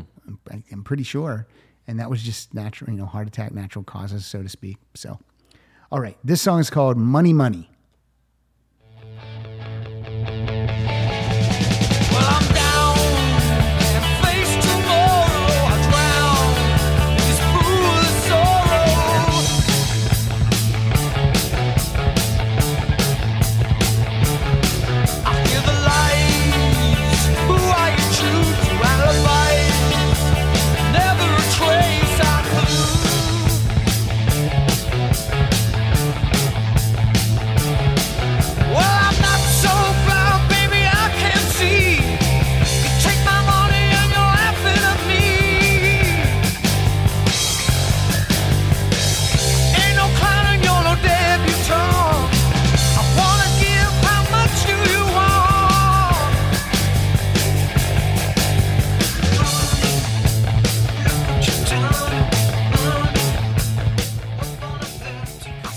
Money, money.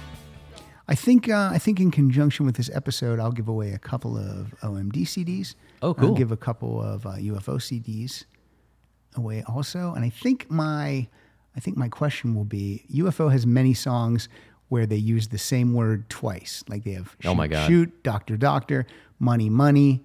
The next album coming up, they have a song called Change, Chains. So I guess it'll be just tell me all those songs, Yeah. and that's how you'll be in the running. There you go. And that's uh, that's on the Patreon page, people. Yep. This is the time to pitch the Patreon page.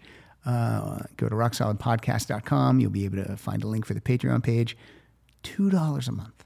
Two dollars a month. You can win prizes. I'm talking like autograph things and videos, books. I- get great prizes. I'm not gonna lie. I give away a ton. I'm gonna just say it, a ton of shit, a ton of great shit, and I love it. I love I love calling up a publisher or a record company or whatever and getting free stuff. Now for this episode, I'm not going to get anything free from UFO or, or OMD. That'll come Right. right, out of my pop pocket, but it actually comes out of the money that I that's coming in from Patreon. Okay. because you know I have to mail this stuff out. Putting it back in the band. Yeah. So a lot of the money that comes in goes back out to you people. So again, two dollars or five dollars or ten dollars or whatever per month. There's different tiers. Five dollars is great. You get the episode quickly after they are recorded. Because this one, I guarantee this isn't gonna post till August. Yeah. Because I have so many in the can. But if you're an ASAP club member, you're listening right fucking now. You are. All right. It's in your ears. Back to you. So P.F. Crush. Wilson. Next single from another one. When this comes up, man, I always forget how much I love this song. This is actually more of what we call a Paul song, uh, even though Andy sings on it. But I think Paul wrote the lyrics uh, mostly, and uh, they wrote the music together, of course. And uh, this becomes their second Hot 100 single. It does not climb as high as "So in Love" for uh, a reason that you'll probably be able to guess uh, in a minute. But um, here is "Secret."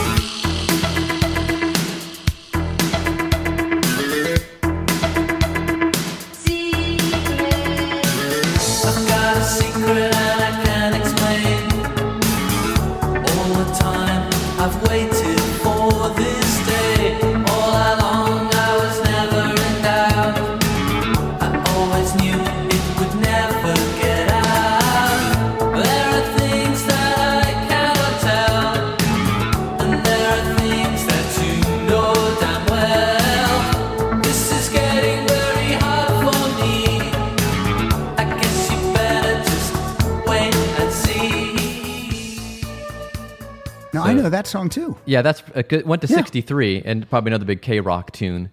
And uh, it turns up on a lot of uh, 80s compilations, I think, more of the deeper 80s cuts. But what happens with Secret, and this was, and this one I can assure you is factual because this was told to me by actual Paul Humphreys. Secret's climbing the chart. And uh, they get a call from John Hughes, and he goes, I want you guys to write a song for this movie I'm doing. And they're like, sure, we'll do that. So they write a song called Goddess of Love. And uh, he, John was like, hey, thanks, great. I'll give you guys some studio time. They used that studio time to record more tracks for the next album.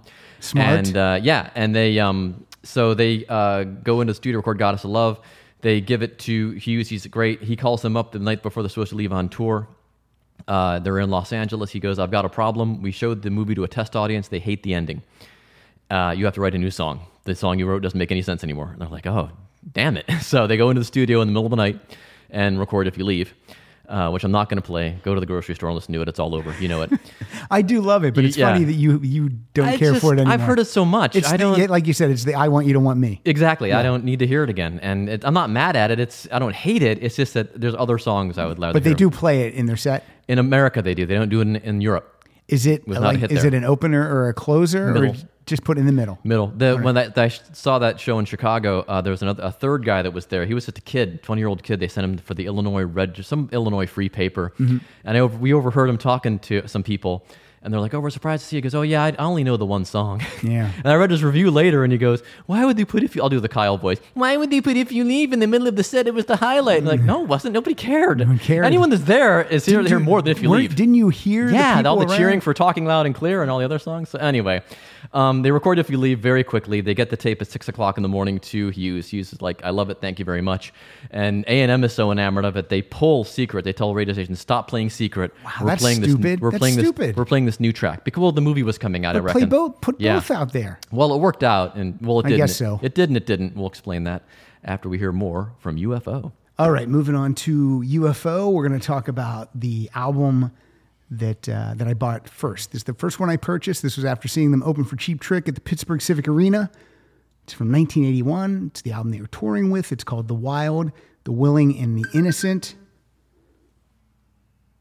That was my timer to tell me to go check the meter. There you go. It worked. Uh, it did work. Um, let me start over because that timer now threw me off. All right, let's move on to UFO. This is the first album I purchased by the band. It's called The Wild, The Willing, and the Innocent. I think that was some type of an homage to Springsteen because he has the album called The Wild, The Willing, and the E Street Shuffle, I think is the name of the uh, album. But uh, this is the album they were touring with when I first saw them. And this is uh, one of those songs that uh, I said has two words as the title. This is called Chains, Chains. And here we go.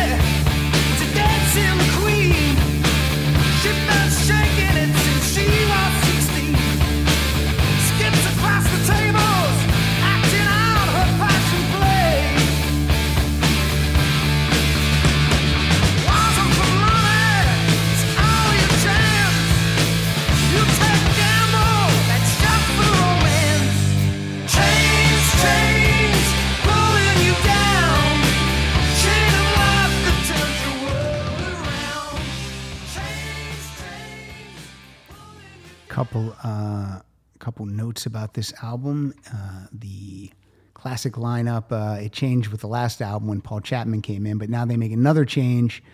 Uh paul raymond leaves and neil carter replaces him. So this is uh, phil mogg paul chapman neil carter pete way and andy parker. Neil carter plays keyboards guitar saxophone. He- he's great and he's again on tour with him right now. The band self-produces this album the first time they ever did that i think they i don't know if they ever did it again after that usually i'm not a fan of that i always think that some bands need yeah, direction. direction but for me this is a great album this is this is my favorite ufo album so Cool. moving on for more omd action So, if you leave, is, becomes a big hit, as Andy likes to say in concert. This is the song that almost ruined our career um, because it's going to cause problems later for them. Uh, they go on to record the Pacific Age, which does not include "If You Leave," but they were able to record some tracks for the album. Uh, so on- if you leave is doesn't appear on any of their their own albums. It appears albums on the two greatest hits albums. And that's it That's it. Okay. And uh, and the soundtrack for Pretty I used Pink. to like that back then when when when a song would be it would be on a soundtrack. You had to buy the soundtrack if Yeah. you like that band. You want Yep. that album. Yep. Or get the be- wait for the best of. Wait for the best of. So they were, the Pacific Age comes out and they release a song that's a, a Paul song uh, called Forever Live and Die. Does pretty well. Goes to number 19 in the U.S. Does uh, okay over in Britain. Although not a lot of people care for the Pacific Age. Uh, I like this album a lot. I never skip any tracks on this one. This is almost a Tate out of Tate for me. But uh, this is you probably know this song too. This one, like I said, went to number 19 here. This is Forever Live and Die. Whoops, that's that's uh, It's, not the right song. it says "Forever Live and Die." Really? Oh, that is. I'm sorry. Go ahead. I'll take it back to where we had it queued.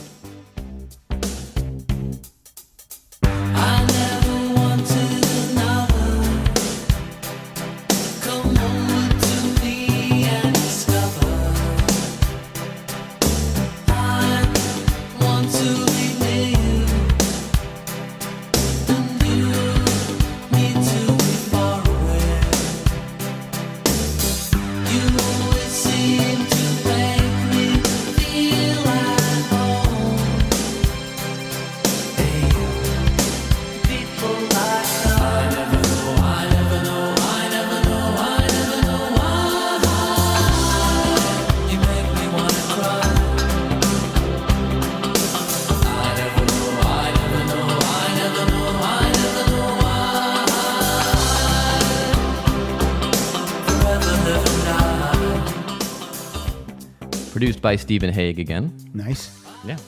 To the uh, the f- uh, the f- the fan page you're on, is it on Facebook? Yep. What are those people like? Uh, I always wonder if it's people like because I'm also like on the Human League page Mm-hmm. and some other pages, and and those bands I like a lot. But you know, OMD is my favorite. Yeah. uh, them and the Beach Boys, of course. And so I always I think it's mostly people like me who are OMD is their favorite Yeah. band or is their second favorite band. But I mean, are they honest fans? Like uh, I'm on a Cheap Trick uh, group on Facebook, and there's so many people in there that like uh, they they they love they love it all, no matter what. They won't. Oh, there's controversy. they won't ever say there's Especially- anything bad. Well, the thing too is there's the American fans and the British fans, and I'm painting with a broad brush, Mm-hmm. but a lot of the British fans are are done with the band like after Architecture Morality. Some of them hate the middle albums we just listened to, Crush the Pacific Age, Junk Culture. They're too American. Uh, so yeah, there's a lot of that kind of Yeah. that kind of tea going on in the in the Facebook page. But I think for the most part, people like everybody. A lot of people do not like what we call TPA, which is the Pacific Age in the OMD group. But there are people like me that do that do love it. I think this is Yeah. a great album. Look, uh, among Queen fans, no one really likes Hot Space. I'm I like Hot Space a lot. there's like three songs I don't like. Are you a Queen fan? Yes, I love Queen. Do you like Hot Space? Uh, what songs are from that? I, I didn't know what songs are from Uh, Body Language, Staying Power. Oh yeah, yeah, yeah, I love that album. I mean, there's I think there's only three songs I don't like that I'd skip. yeah. Not a big '70s guy. Love Queen. Yeah. Love, love, love Queen. Probably from my cousins. They were massive Queen fans. Hot Space is a, is 1981. Yeah. So. All right, back to the Wild, the Willing, and the Innocent. Was so hard to pick songs off this one because I think I've played all these songs on the show before. I might have even played this one before, but this is uh couldn't get it right.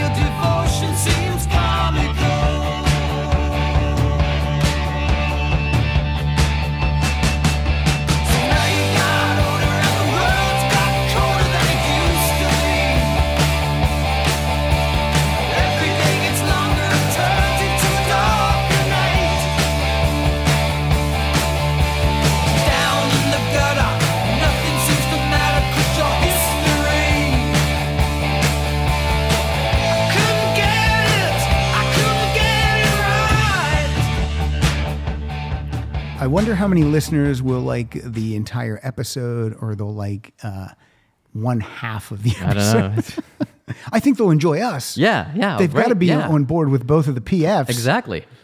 Properly entertained. Hopefully, the UFO fans will find OMD songs they like, and the Yeah. OMD fans will like UFO songs. Exactly. like. That's what we want. Exactly. Crossover I'm co-op. enjoying this because again, I just queued your songs up. Yeah. I did not listen to them. Yeah. I just went in and queued, and Yeah, and I've never heard UFO. Yeah, Before. so- Maybe I have and I did, didn't know it, but yeah, I'm. and I'm being very honest with you. I'm enjoying Yeah. these songs you're I'm- playing. I am digging I'm gonna say I'm gonna say 85 percent of the songs you've played I've liked. Cool. There might only be two songs where I'm like, mm, that one's not my deal, but so far so good. Here's another one you're going to know. They released the best of OMD after the Pacific Age, and this album does very well for them uh, on the strength that as if you leave. But I, like I said, people that I turned on to this best of album Mm-hmm. listen to the whole album and they, oh, I like that song, I like that song. So it's it's a very good um, greatest hits collection. And what's They- it called? It is called the best of OMD. Hey, perfect. Got a black cover. It's just Paul and Andy on on the cover. Um, and uh, they, of course, record an extra song for it, as is the custom. In You got times. to. The song is called "Dreaming." It is OMD's second biggest hit uh, in the United States. It goes to, it just misses the top ten, goes to sixteen. I think in the Cashbox chart though, it went to number nine. And I love "Dreaming." So, and a lot of again, a lot of tea in the OMD Facebook. I posted that on there the other day, and people were not having it. a lot of the British fans like, "Oh, American crap," but I love "Dreaming." Dig these drums, man.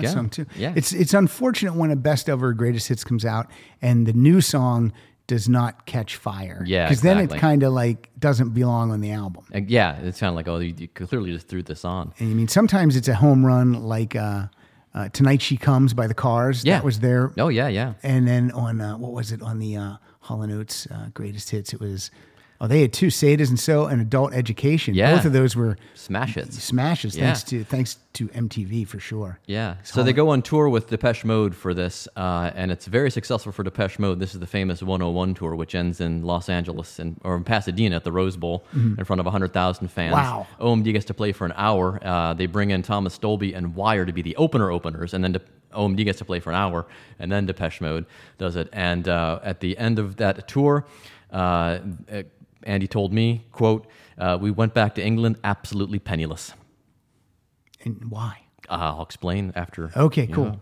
Uh, I bet teaser. when I don't know when UFO might have played in front of a, a large crowd like that. It must be at one of those Castle Donington heavy metal fests in England, but they're probably so far down on the. Uh, they're probably playing it. UFO never played at night on one of those festivals. They're always like in the day. I bet. Oh yeah, yeah. Uh, okay, this is Mechanix. Is the next? It's Mechanix. It ends with an X, but it has a there's a wrench on the cover. It's a very cool album cover. I love the album cover. 1982. Who produces this one? Gary Lyons, not to be confused with Leo Lyons uh, from the first three that I played. But this is a I love this song. This is uh, and I love this album. This is We Belong to the Night.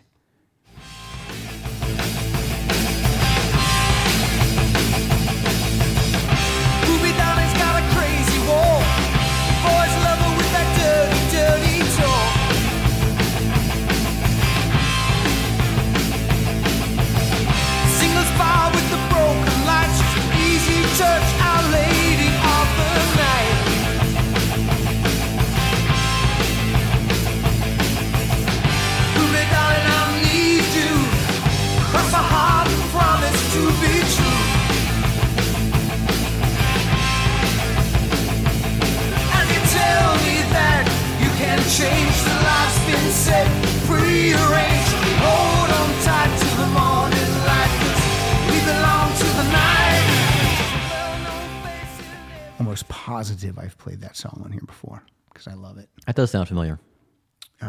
yeah, th- again, I don't know if the Paul Chapman albums are my favorite because that's when I discovered them. But I really, you know, or if this was the the height of my musical experience, you know, the early '80s, just buying albums constantly. Yeah. But um, are you a vinyl guy? Do you have uh, vinyl records? My daughters have gotten into the vinyl. Mm-hmm. I have the only vinyl I have left is stuff I couldn't replace on CD. Gotcha. Yeah.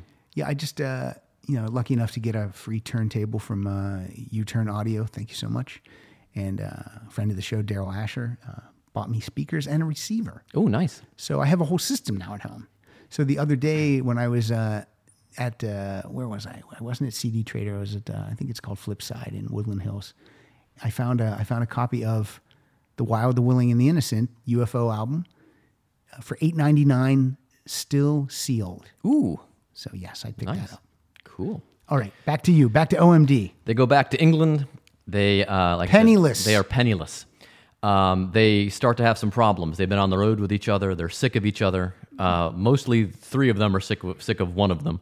And uh, they Andy's like, we need more songs like "Dreaming" and "If You Leave," which, by the way, are good songs. I think what people, the a lot of OMD fans, especially the British fans, had a problem is that they weren't, they didn't sound very different than anything else that was on the radio. Right. But they're still good songs. That's my argument. That's why I like the Pacific Age so much. But they get back to England. They're trying to write a new album. And uh, as Andy points out, he says, you know, we can't agree on anything. Uh, and then they, they, Martin and Malcolm want more say in the band. And Andy's like, well, if two of us can't agree, how the hell are four of us going to agree? so this story I heard comes from uh, a show that was on British TV about they would go back and see what bands were like, uh, what, what they were up to now. Sure. This is- story comes from like the mid two or, or right around 2000. So Andy explains this. He says the three of them came to me and said, "Look, we want to continue as OMD, and we think there's value in the name. So we want to go on the three of us without you, and we would like to take the name." And Andy says, "Over my dead body," which is my favorite Andy McCluskey quote. And uh, so they say, "Fine, you can have the name then." But I guess he ended up with That's all what the OMD stands for. Over my, my, dead, body, Yeah. right? Eh, I never noticed that. Wow. OMDB. There you go. And so he, I think because he does that though, I think he assumes a lot of the liability the band still has to Virgin. Uh, so he goes and gets new management. First, he has a nervous breakdown because his friends have deserted him. Sure. And then he tries to start writing this new album on his own. He, he finds a couple guys to write with, and uh, he gets new management. His manager says, "You know, we should really go over the books here because this doesn't seem right that you don't have any money." So he goes over it and he finds out, oh, Virgin's never paid you for any of your CD sales, and this is 1990. Wow. Yeah, so they are owed, particularly Paul and Andy are owed a lot of money by Yes, Virgin for sure. So, the, and I also think that they probably didn't add up those for, because there's no way they sold like organizations sold well. Um, uh, Architecture Reality sold millions. There's no way not selling a lot of copies of Dazzle ships bankrupted them. So anyway. Yeah, but basically they told they both told me this independently that it was CD sales that, that Virgin had never tracked. So they owed millions of dollars or millions of pounds. And so Andy's able to go on and write Sugar Tax, which becomes a huge, huge album for them. Produces their first, uh, their second highest charting song ever. Um, and Paul and Martin and Malcolm go on to form a group called the Listening Pool. They're not allowed to release anything until Andy releases his album. Uh, it produces like Sailing on the Seven Seas is a big hit in the UK. Uh, Pandora's Box is okay, but I'm going to play my favorite track from Sugar Tax. I went back and listened to this album. I went and listened to all the albums before we did the show here. Good for you. I did, and I forgot how much I like Sugar Tax, but this is probably my favorite song on the album, and it was not a single, but this is Speed of Light.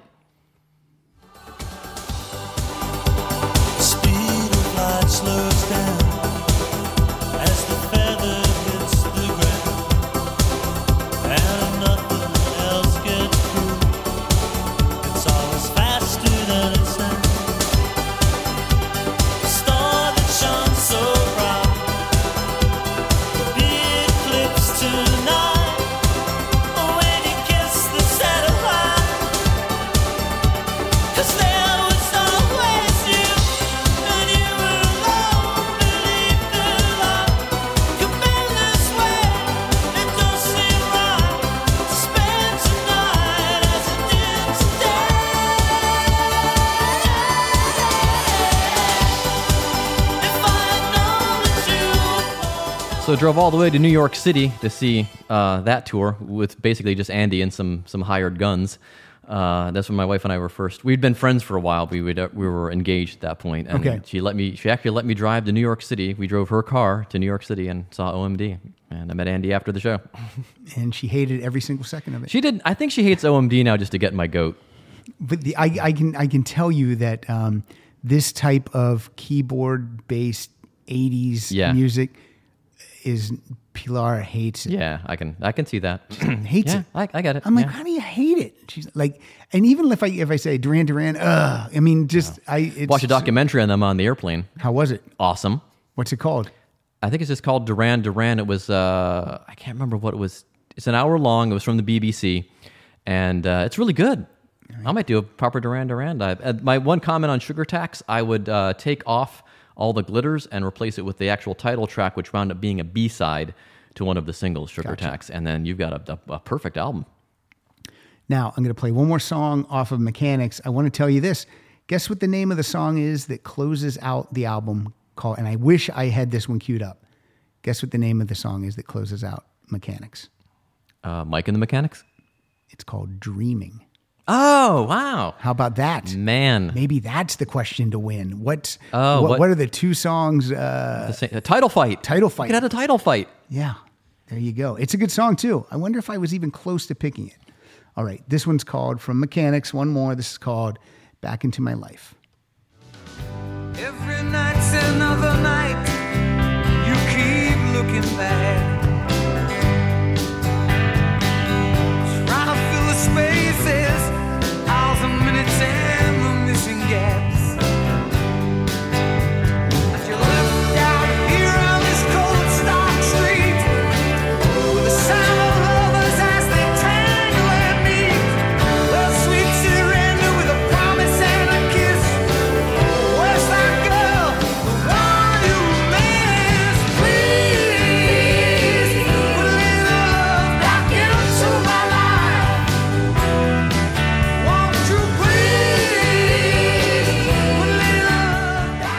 Like that. I like that vocal. Thank you. They also do a cover of something else, the Eddie Cro- Cochran tune. Okay, yeah. Yeah. Good album. Mechanix is great. Uh, gonna skip Liberator. Liberator comes out uh, after Sugar Tax, but between Liberator and Sugar Tax, uh, Paul and Malcolm and Martin get to release their album under the name The Listening Pool. The album is called Still Life, and uh, there are a couple of sing they released as singles from it. I like this one the best. This is called Oil for the Lamps of China, and it is it's very Paul and Martin.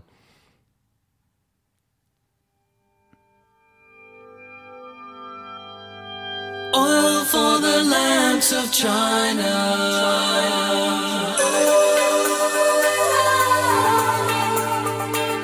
Oil for the lamps of China. So the place you call home? Somewhere to call your own. You need some time to be alone.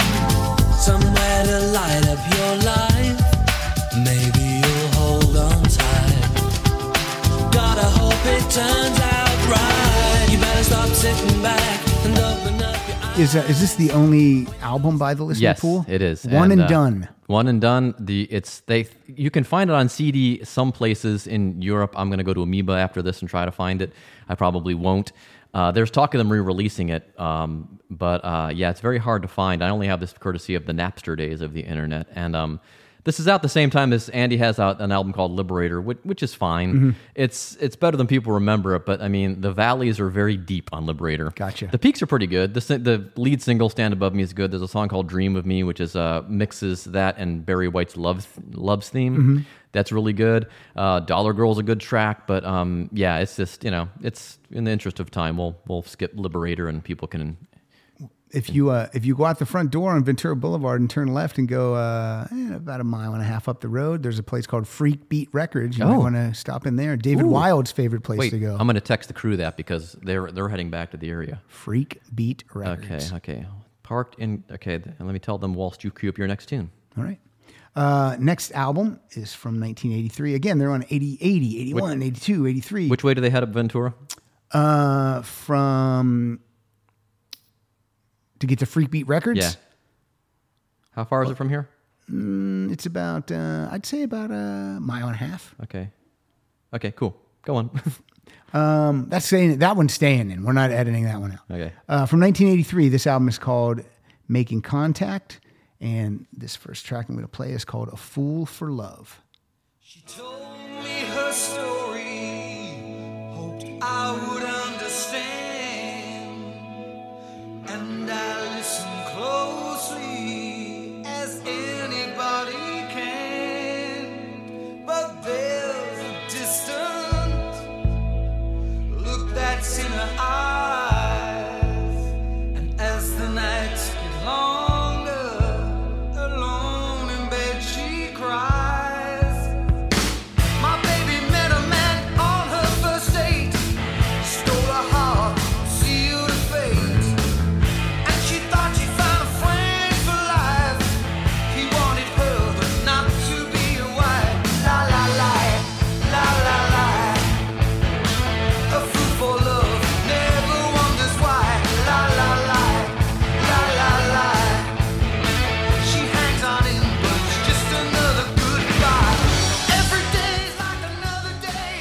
I need to uh, I need to note that this is the first album without founding member Pete Way on bass, and that song has some incredible bass on it. The bass on this album was played by guitarist Paul Chapman and keyboardist Neil Carter. They shared bass duties.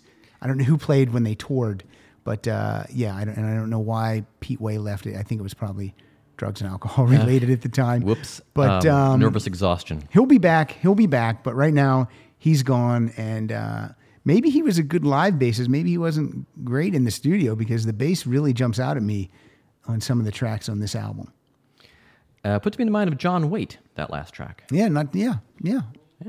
So, um, Andy releases what's going to be for a while the final OMD album, still with his hired crew. Uh, he writes what he thinks is his best song of his career. And uh, actually, over in, in Britain, uh, this isn't the case any longer, but this song is used in a commercial for a Milky Way candy bar. The song is called Walking on the Milky So Way. you're totally not playing anything off Liberator. nah, I'm just going to accept Liberator. Why is that? You don't like it? Well, the, the girls are getting a little impatient. They're shopping on Oh Ventura boy! right now. Even though we started early. Yeah, yeah, yeah. All right, all right, girls. And it's yeah, it's yeah, it's it's okay to skip Liberace. I get it. Yeah. Okay. So anyway, but I want to play this. This is a fantastic tune. This is uh, in the encore now when we see it, and this is "Walking on the Milky Way."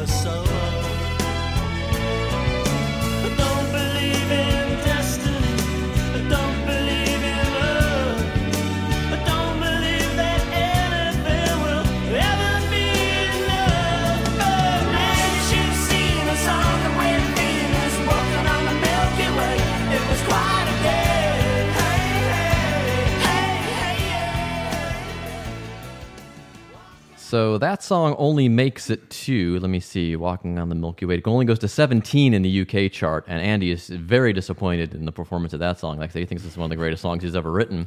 Yeah, that must be a bummer. And yeah, and a couple of things happen here. Uh, Paul co-writes "Very Close to Far Away" on this album. He uh, is living in Los Angeles at this time. Andy comes out to visit. Any animosity is long dissolved. They're they're they're pals again.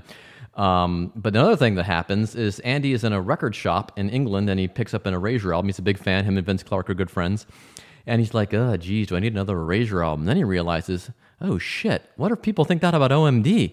And he decides, you know what? It's probably time to close up shop. Uh, guitar bands are big again, Oasis and all that.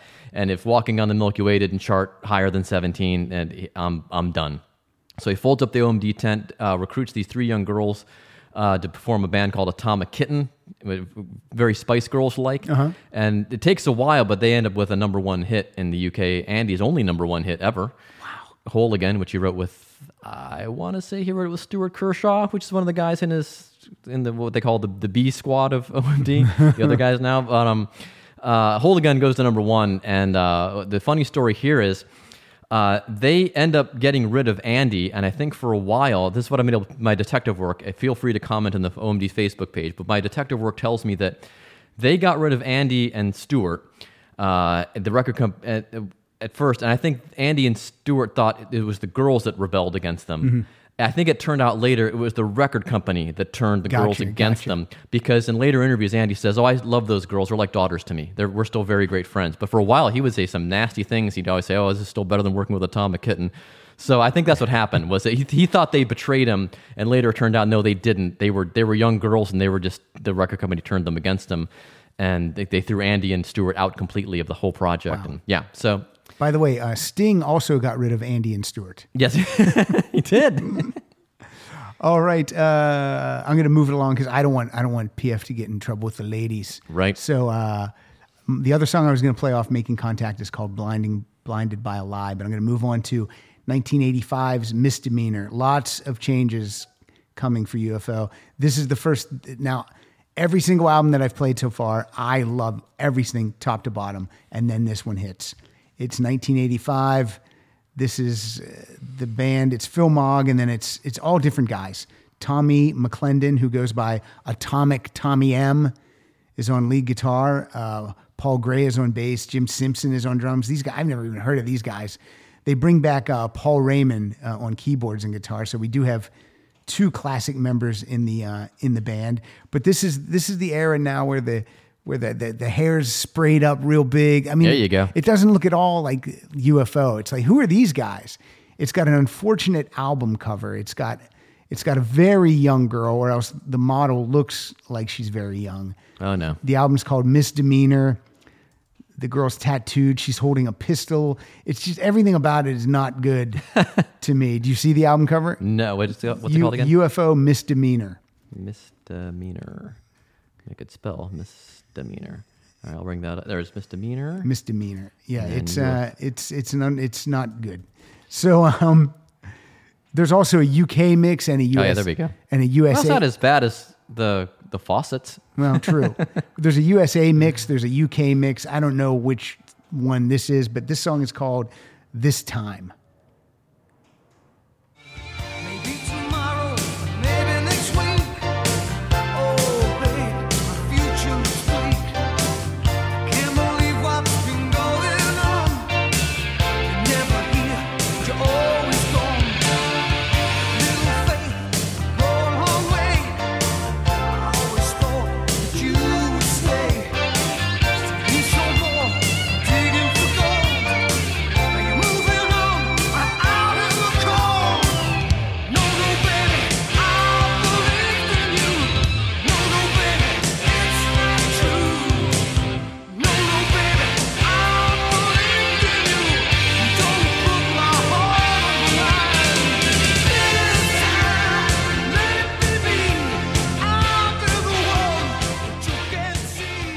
Now I don't hate this album. It's just not on par with what has come before. It's it's kind of it's kind of the little bit of the down first downfall. kinda. Okay.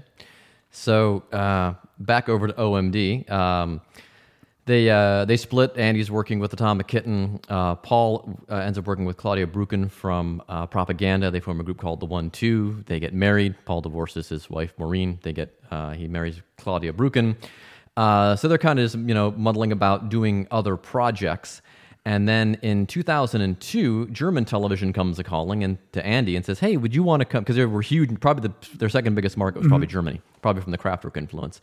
And the German TV folks say, "Hey, would you guys want to come over and be on our TV show we're doing?" And so Andy rings up Paul and goes, "Hey, you want to get away from you know the wives for uh, a while? Let's, just- let's go over to Germany." And so Paul says, "Yeah, what the hell?" So they go over there. They have so much fun. They're like, "We should we should get the band back together, man." so uh, they do. They decide to put the band back together. And uh, first, just the two of them, but they ring up Malcolm and Martin and uh, they uh, make an album called The History of Modern, which, uh, like that one Cars song you mentioned, uses leftover parts from Yeah, yeah. other albums. Um, so that's not what the history of modern means, but it kind of fits into the story. And uh, the track "Sister Mary Said" is left over and uh, from like the Architecture and Morality Sister days. Marie? Sister. Well, he says Sister Mary in the song, but it's, about sister. Yeah, it's the Sister Marie. Maybe this is the British accent. Okay. Yeah, but anyway, Sister uh, Marie uh, was a lady that I think in the '90s said, had predicted that a comet was going to wipe out the Earth if people didn't stop watching pornography and things like that. I And guess so people. I guess people stopped. they must have. It worked. So anyway, this at the time they thought it sounded too similar to Enola Gay and some of the other songs. They just shelved it and they brought it back out and finished it for this album. And uh, this is one of my favorite all-time OMD songs. This is Sister Mary Says.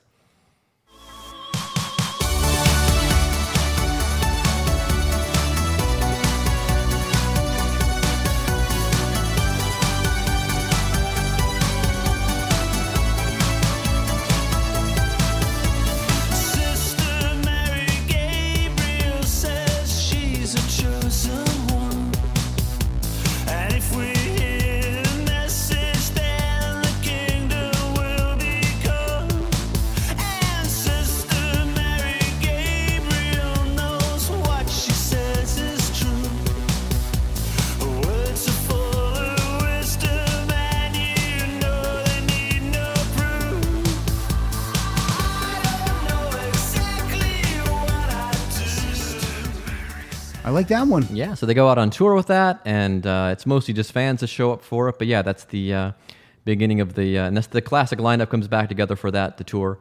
Uh, Paul, Andy, along with Martin and Malcolm.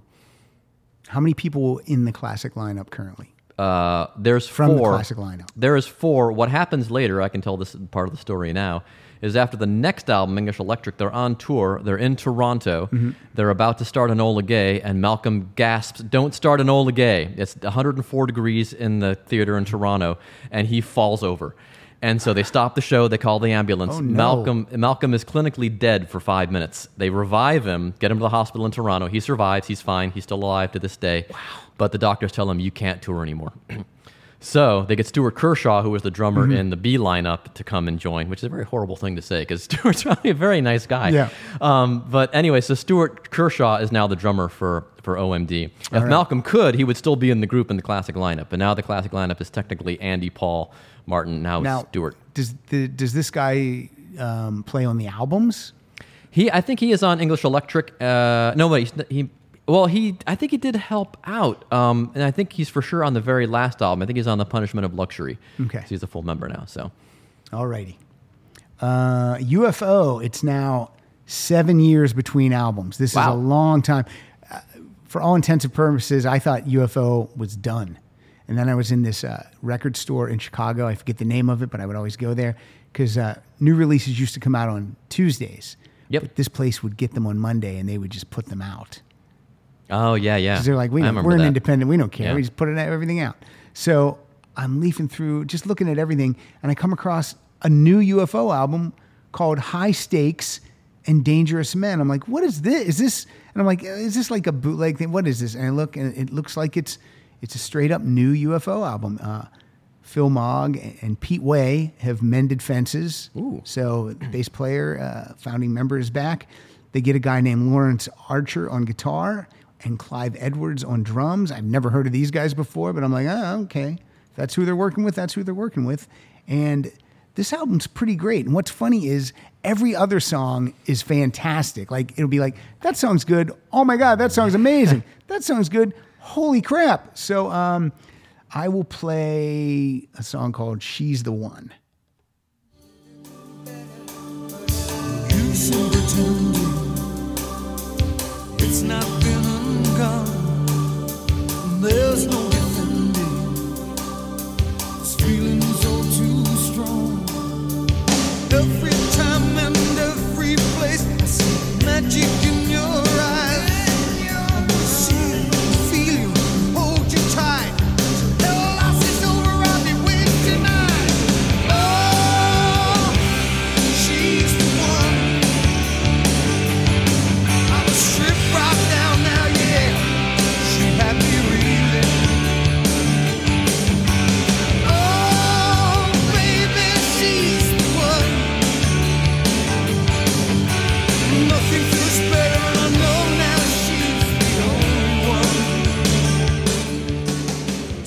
Late '80s vibe there.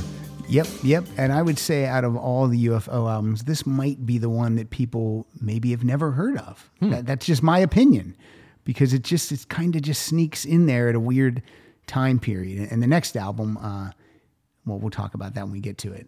People know about that one, and there's a reason they do. So, uh, oh, funny story from History of Modern, real quick, that Paul told me. They were um when they were putting the band back together to record. Do I have to laugh? Paul, no. What if I don't think it's It's, funny? it's not funny, haha, funny. It's just kind of funny, cute, funny. do you want me to fake laugh? no, it's fine. Okay. No, you don't have to. Uh, Paul is living in London at this and he's still living in, in Liverpool. Hold on a second, slow down. I know, right? Okay, go Uh, and Pa- they're so they're writing this uh, album between the two cities, and uh, they need to get some of their old equipment back because a lot of it, you know, they don't have anymore. So they're going on eBay trying to find their old keyboards and stuff like that, and they end up getting in a eBay battle with each other, not knowing that it's the other one of them trying to get us. They wind up paying w- way more for get this old Korg micro preset than they need to. That is actually And- funny. Yeah. So yeah, Paul's like, uh, wait, um, I'm having it. No, 300 pounds. No, I'm having it. So that was that was that. So anyway, at this point, they they're just making albums for the fans basically, and you know people that are still familiar with them. Sure. them. And uh, English Electric is released in 2013. Is it? I've lost track of the Yeah, 2013 is what it says. 2013. Yeah, um, yeah, there it is. And uh, this is a song called Night Cafe. The cover of Crush, which is one of my favorite album covers, is inspired by the painter. Um, uh, I just uh, escapes me. I just had a brain cramp. Um, he's a guy that did Nighthawks. Um, Monet. no, not Monet. Um, anyway, I just said whatever. uh, Edward Hopper. And so this song is actually lists a bunch of Edward Hopper paintings in it because Andy is a big Edward Hopper fan. Oh, cool. And this is this is Night Cafe.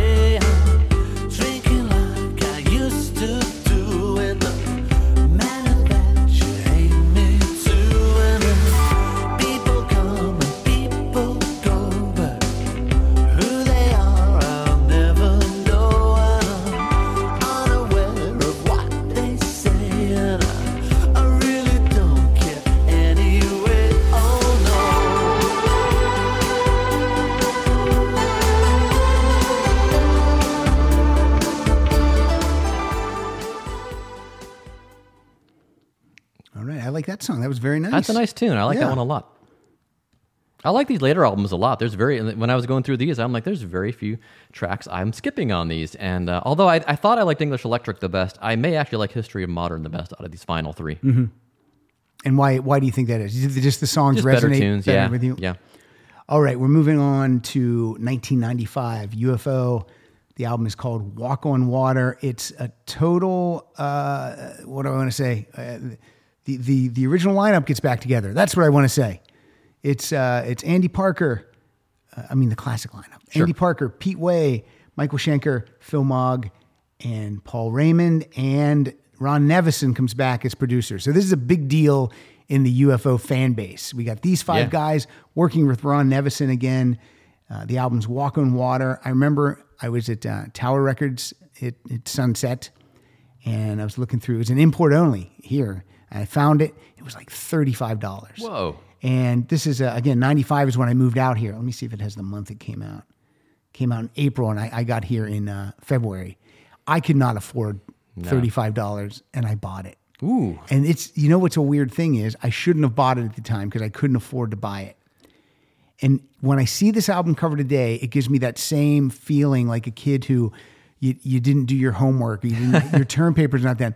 Like when I see this album cover, that's the feeling I get. And kind of when I listen to it, it makes me feel that way. So this is a pretty great album, but because I have that feeling like Yeah. I shouldn't have bought it, Oh, I still have that feeling when That's I so hear it. funny. It is weird. Yeah. Music can do that though. it is totally. Then when they came to town, I had never seen the classic lineup live. I didn't go because I couldn't afford to go, and it was like twenty bucks to see Hmm. to see the show. I spent thirty five on the CD, but so it goes. I'll play the track that opens the album. It's called "Self Made Man." I am the demon of your darkest thoughts.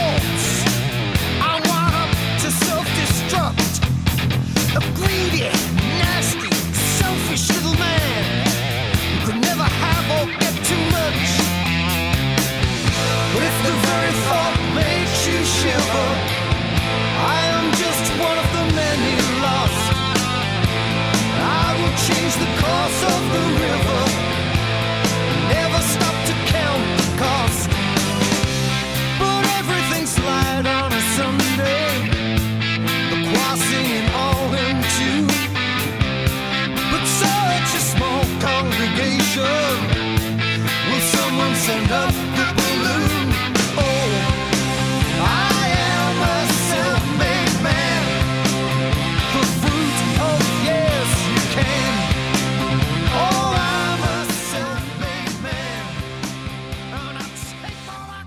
Okay, so here's what we're gonna do, PF. Mm-hmm.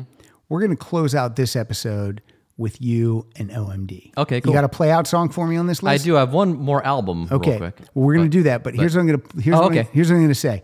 I with UFO, I still have one, two, three, four, five, six, seven albums to come. Oh my God. So here's what we're going to do. Yeah. I'm going to put it out right now to two listeners, Michael Okay. Michael Bagford and Greg Cadester. These guys are big UFO fans. Tom Neuerberg, if you want to get in on this too, the four of us will cover the album Covenant through a conspiracy of stars.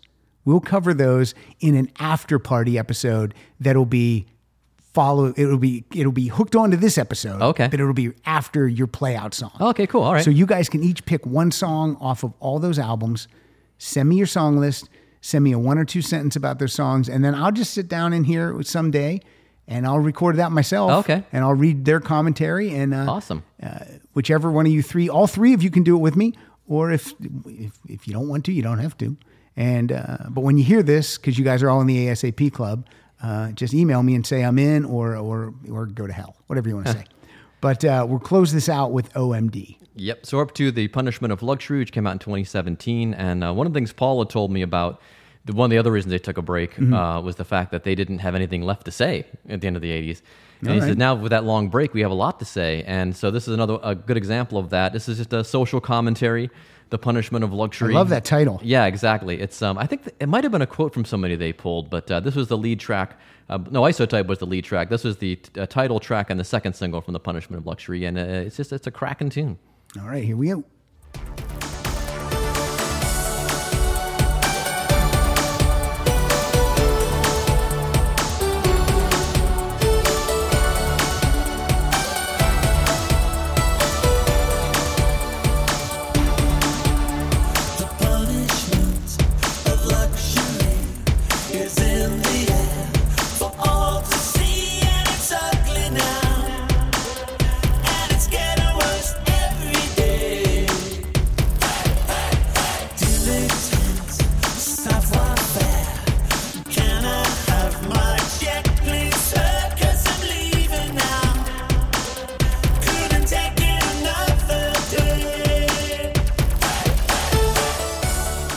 Good tune. Yeah, right. I would love to have the punishment of luxury. I know, right? Give me that. I should live so long. I like this album cover too. Yeah. So there we go. It's um we're up to the uh, it'll be the 40th anniversary tour this summer, mostly with B52s as the middle act, Mm-hmm. uh, jumping off to headline some places. They to do a full set, including Cincinnati. I don't know where else, but So what's the lineup when the B52s are the middle act? Uh, that's interesting. You should say that. They will usually start with messages. They will end with. I think they will. No, Still, no, I meant the, I meant oh, like the, song. no, not the song. I meant the the lineup of who's on this tour. Berlin, OMD, B52s. Okay, I, I thought you said B52s went second. No, no, no, no. They no. They're closing out. going. No, no. They're going to. OMD is going to open four B52s. Yes, okay. But then they're going to jump off a couple places, including Cincinnati and headline. Have you seen Berlin? I don't. Oh, yes, I have. Years and years ago, when it was just Terri touring, uh, she was in one of those '80s tours, Mm-hmm. and it was just her and some hired guns. She's great. She is. She Love was, her. She was great on the show. Love she, Berlin. She coined the nickname Artie. Yes, Artie. That's what I was trying to remember. She was so much fun. One of our one of our uh, top two, three, four, five, top five favorite guests Yes, of all yes, time. She I can so imagine. Great. Yeah. So that's a good lineup, though. It is. It is. Like you won't be leaving. You'll stay and watch B52s, right? Well, I've seen the bees before. I'm not going to go up to Dayton. They're they're coming to Dayton Mm-hmm. Okay. Mm-hmm. uh, for that show. I was going to drive up to see that, and I probably would have stuck around for the bees. But when I found out OMD was coming uh, a week before to headline, Mm-hmm. I'm like, oh, I'll just go to the OMD headline. When OMD is headlining, is Berlin still opening that? No, they're going to find another opener. Oh, oh, that's right. You said that earlier. Although I would love to have Berlin as the opening act. You kidding me? Yeah, because be they cool. have the they have uh, uh, John Crawford's back and Yeah. Dave Diamond. Yes, yes, yes. I would love to see that. In fact, I should probably Yeah. tweet. We should probably tweet her and say, "Hey, try to talk yourself into them instead of finding a local band in Cincinnati, which would be fine. Yeah. Come and come down to Cincinnati, and uh, I think people would love that. have a local band open for Berlin, right, and then, have OMD Berlin. play. There you go. Yeah. Sorted. Okay, we'll get that done. Done, done deal. We figured it out. All right. All right. So what's your play out song? I'm going to go back to the much maligned Pacific Age for one of my favorite OMD songs. wasn't a single, but this song is co-written Now, by. Uh, before we do it, let's do some promoting. Oh yeah, yeah, absolutely. This is it. We're, we're done. Oh yeah, that's right. We're wrapping up. We got about uh, we did about two hours and twenty five minutes. Okay. Uh, I'm going to carry over, hopefully, Sure. with some more UFO. With the tag. uh, PF, I'm so glad you finally got out to California. I hope you have a wonderful vacation with the family. Thank you. I hope you had a good time doing this. Yeah, absolutely. To be honest, you could sit here and do this for another. Oh yeah, oh, easily. totally. Yeah, I could go through every song. Where can we find you on social media? Uh, I'm PF66 on Twitter. Okay. Uh, I think I'm PF dot Wilson on Instagram. I don't on Instagram very much because my old stupid phone and I'm not. I don't know how to use Instagram very well. Okay. But um, uh, I would promote. Uh, that, I would like to promote PF Tape Recorder podcast. Mostly interview comedians. There's a song of the week at the end of the show. I play for like 90 seconds for you know fair use purposes. We can Can't find think- it on iTunes. iTunes everywhere you get Everywhere you get podcasts, for the most part. Yeah, right, um, I have to pay extra to Podbean if I want to be in Spotify, so I'm not there yet. But uh, iTunes for sure, Okay. Stitcher, all those other places. Cool. And the Cincy Shirts podcast to please my bosses. Even if you're not from Cincinnati, we've had like Johnny Bench has been a guest. So if you're a baseball fan, or Bronson Arroyo, So yeah, big- what's the what's? Tell me about the Cincy Shirts podcast. What is what's this about? it's basically uh, we invite people that are connected to Cincinnati just to come Mm-hmm. in and just tell their story, and we look for great stories. We had a guy on uh, just this past week. Uh, it'll the episode will drop in a couple of weeks. He um, was a, started as a disc jockey in Cincinnati. He was a weatherman for years and years. He's really beloved. His name is Pat Barry. He told the most hilarious stories. And again, even if you're not from Cincinnati, they're still funny stories. So tune in. I mean, And do these people have to be in studio with you to be are in the Cincy Shirts? Yeah, so we're talking about skyping some people. I'd rather have we record it in the back room of our Hyde Park store, and uh, yeah, it's it's fabulous. The next time my uh, friend comedian Chip Chinery is in town, I should hook you guys up together because He is from Cincinnati. Yes. Yeah, and yeah, Chip yeah. has uh, has a he's had an acting career that's amazing. He, Yes. he's been on he was on Friends and Seinfeld and Curb Your Enthusiasm. he's been on all, all- every everything, and then he's been in movies and he's done like over hundred commercials. Just crazy. we were talking about old cars when we were walking in today, and um, he was Chip was on uh, Jackie Kashian's podcast, Yes. another friend of the show, and he had the most hilarious line. He drives a '99 Camry, I think, like Yeah, I do, yeah, and, I, yeah. and he told her, he goes, "I drive a car from the 1900s." And he uh, he's just getting ready to buy a new car. Oh, good for him. And he's like, he was the only thing weird, he said. This might be the last car I ever owned. Oh, I And think about that. Very scary to think about. Because we we hold on cars for a long time. Yeah. Yeah, he. I mean, I think he had a car once that had like three hundred thousand miles on it. It was incredible. Yeah. because he just really takes care of it and he does the research, all the stuff. That's what you got to do. All right, we're at Rock Solid Show. I am at Pat underscore Francis. Kyle is at Kyle Dotson Funny. Go to rocksolidpodcast.com for everything about Rock Solid. T-shirts, Patreon page, uh, like us on Facebook. and uh, follow us on Twitter and write an iTunes review. I think the last one was uh, was in May. It was a positive one. We love that. But we'll read the we'll read the bad ones too. Don't write a bad one just to get it read. But we'll read them. We don't care.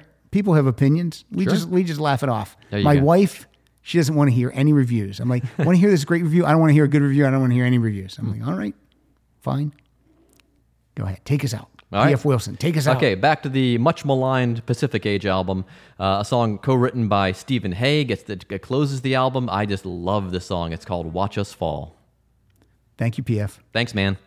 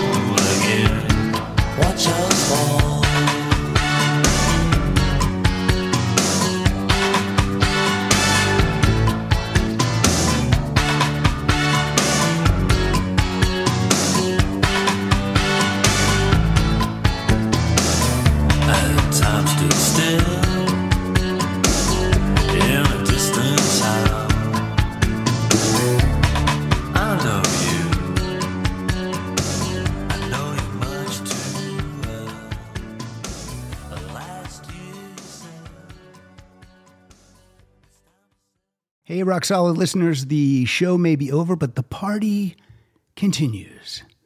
This is Pat Francis, and this is the after party. That's a very lonely after party today because uh, it's just me. It's party one. Uh, full disclosure today is Wednesday, October 16th. This episode drops tomorrow. So I have uh, I have waited to the last possible minute to fulfill my obligation in completing the UFO catalog. All right, look, here's what we're gonna do. We are gonna continue through uh, the UFO catalog, the episode that you just listened to with P.F. Wilson. Thank you, P.F. Wilson. That was recorded weeks and weeks and actually months ago. You're finally going to hear it. It's the UFOMD episode. And when we ended, we were through the OMD catalog, but not quite through the UFO catalog. So we're going to play those songs from those albums in a minute. Before we continue, I have to let people know that this week on the Patreon page, our Friday trivia giveaway is we have copies, vinyl copies actually, of the new OMD souvenir greatest hits package. It's it's a three LP set, and we're going to be giving away copies of those. Those are courtesy of Universal Music, and I want to give a shout out to Megan McLean for making that happen. Megan sent me the copies. Souvenir, the singles collection, 1979 to 2019. So you're going to want to sign up for Patreon if you haven't done that yet. $2 a month, and then you'll be eligible to win all the prizes. And we have great prizes always. We have great prizes coming up. So uh, check it out. And I did not make the trivia question very difficult. So everyone will have a chance. Uh, of course, all correct answers will be entered in a random drawing. And that's how we do it. All right, let's move on. So, in order to go through the UFO catalog, I asked listeners Michael Bagford and Greg Cadester, and you know these guys because they've been listening to albums every single day and posting them on the Twitter page, along with uh, along with many other people have been doing it too. Many other people have been uh, participating, and that's cool. I love it. But Michael Bagford and Greg Cadester have agreed to choose uh, UFO songs that we will play. So let's start with Michael Bagford. The first album we're going to cover is called Covenant. It's from the year 2000. And at that time, the lineup was Phil Mogg on vocals, Michael Schenker on guitar, Pete Way on bass, and uh, legendary drummer Aynsley Dunbar on drums. And that's going to be the lineup for these next two albums from 2000 and 2002. The first one, of course, I said was Covenant. And here's a little intro that Michael Bagford has written. Hi, this is Michael. Hope you are all doing great. Uh, okay, I get it. I get it. I, I see where we're going. Bags.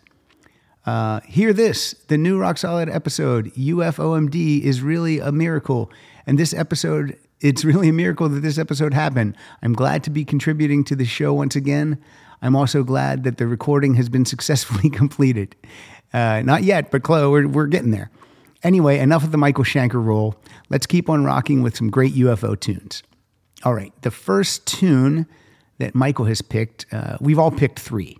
So we'll do Michael's, then we'll do Greg's, and then we'll do mine.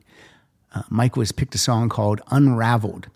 Michael says, Covenant is a really good follow up to Walk on Water, um, especially the studio disc, because this album came with a, a live disc also.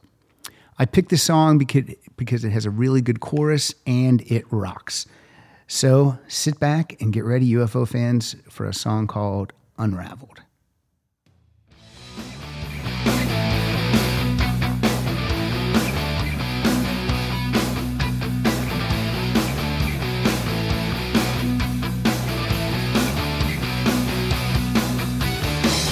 Yes, you will be beautiful,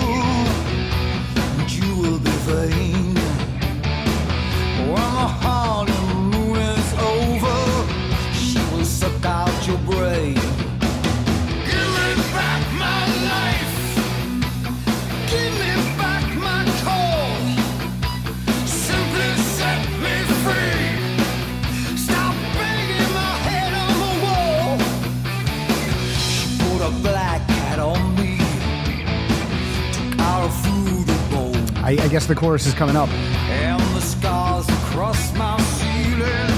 They paint a picture to the great unknown. I'm becoming unraveled. Spinning out of control. I'm becoming unstable. It's taking its toll. All right, that was a that was a little bit longer clip than we usually play, but uh, I'll allow it. It's the after party. Come on, I gotta have fun. I'm here by myself.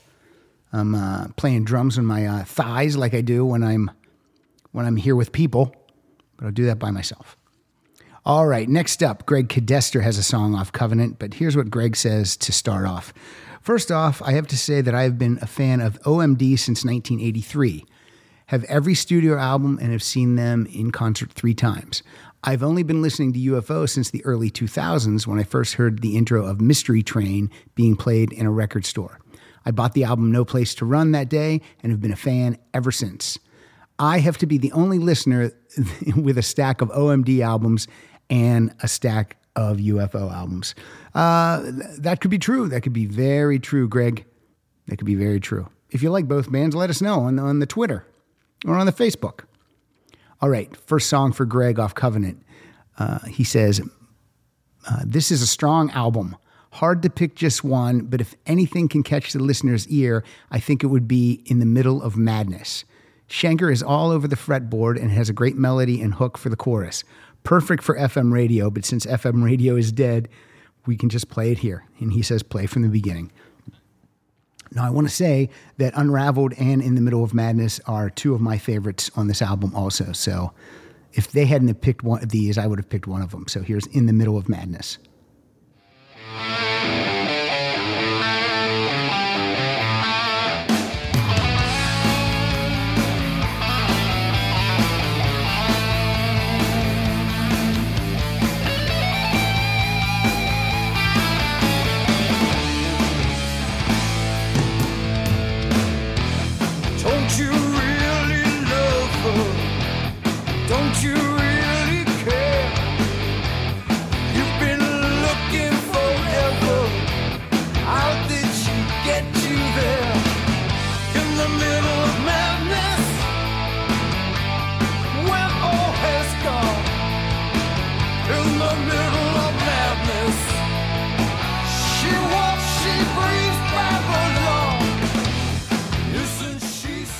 Right, very nice pick. I'm going to keep going. I'm going to go right in with my pick, which is Love is Forever. It's a little bit uh, of a mid tempo rocker, but this is also from Covenant, and here we go.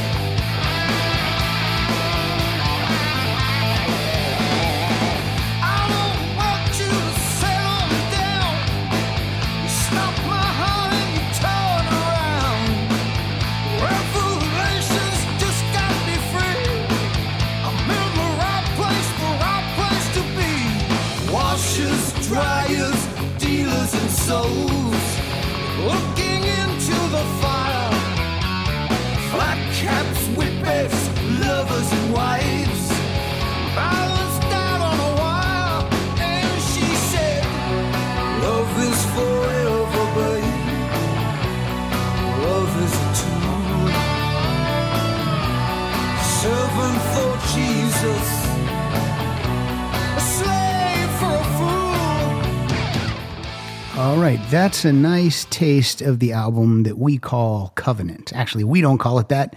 UFO UFO calls it that. See, I'm stumbling over my words. I'm here by myself. I'm lonely. I'm bored. Not bored. Not bored. A little bored. It's better when I have someone to talk to. People that do a podcast by themselves, God bless you, because uh, I could never do that. Obviously, no one would listen. People have probably shut off right now. All right, moving on to Sharks from the year 2002. Again, the lineup, as I said earlier, is Phil Mogg, Michael Schenker, Pete Way, and Aynsley Dunbar on drum. So uh, there's always uh, lineup changes in UFO. So this uh, these four s- stuck it out for two albums. Let's see what Michael Bagford wants us to listen to first from the album called Sharks. Michael actually picked two, but I'm only going to play one of these, Michael. So uh, uh, I am so sorry. But he says Serenity. I find Sharks to be very muddy, filler based album, but it also has a couple of really standout tracks. This song, Serenity, kicks ass and takes names. Here we go with Serenity. for eternity. So smile now while you're looking for this serenity.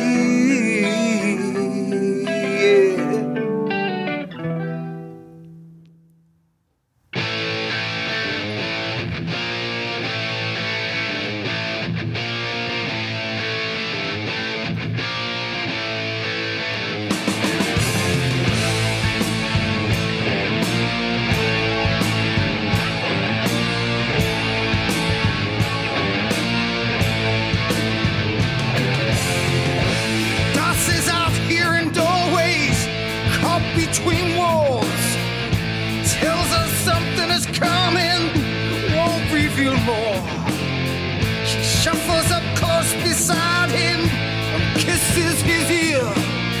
I guess all our time is running, running on fear. And it goes around, around, around. I love uh, Phil's vocals are right out front on that song. I really like the production on that, even though um, even though it was just called a, a muddy mess. That song uh, is recorded pretty great. So uh, way to go, good good choice, Mr. Michael Bagford with Serenity. Let's move on to Greg Cadester. Also, I will say this: if you're a, if you're not a diehard UFO fan like I am, all of their albums have three, four, or five really, really solid tracks. I mean, the three that we just played from Covenant, I think, are just excellent. So even if you go to iTunes and cherry pick just the ones you like, uh, I think you'll enjoy it. I really think you're going to enjoy it. All right, here we go. Greg Cadester says about Sharks, not as strong as Covenant. I totally agree with that. But it has its moments. I love the songs Quicksilver Rider and Sea of Faith, but I really dig the riff on Someone's Gonna Have to Pay. It is a variation of the riff from Depeche Mode's Personal Jesus with distortion, of course. Love it. He says, play it from the beginning. So, Someone's gonna have to pay. Here we go.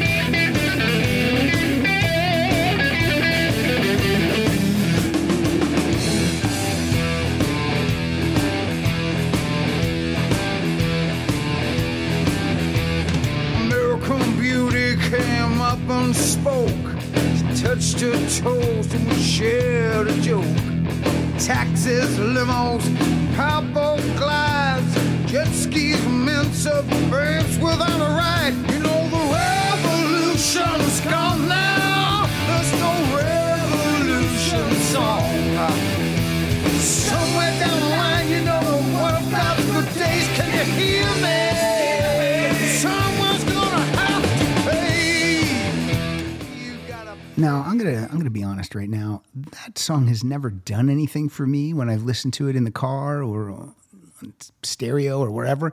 But sitting here right now in the headphones, that thing that thing sounds great. So uh, and as far as Muddy, uh, Michael Bagford, I think you need to put on some headphones, uh, preferably the Bose, uh, noise canceling, and uh, listen uh, listen to this album again maybe because I think that sounds great. My pick from Sharks is called Fighting Man. Here we go.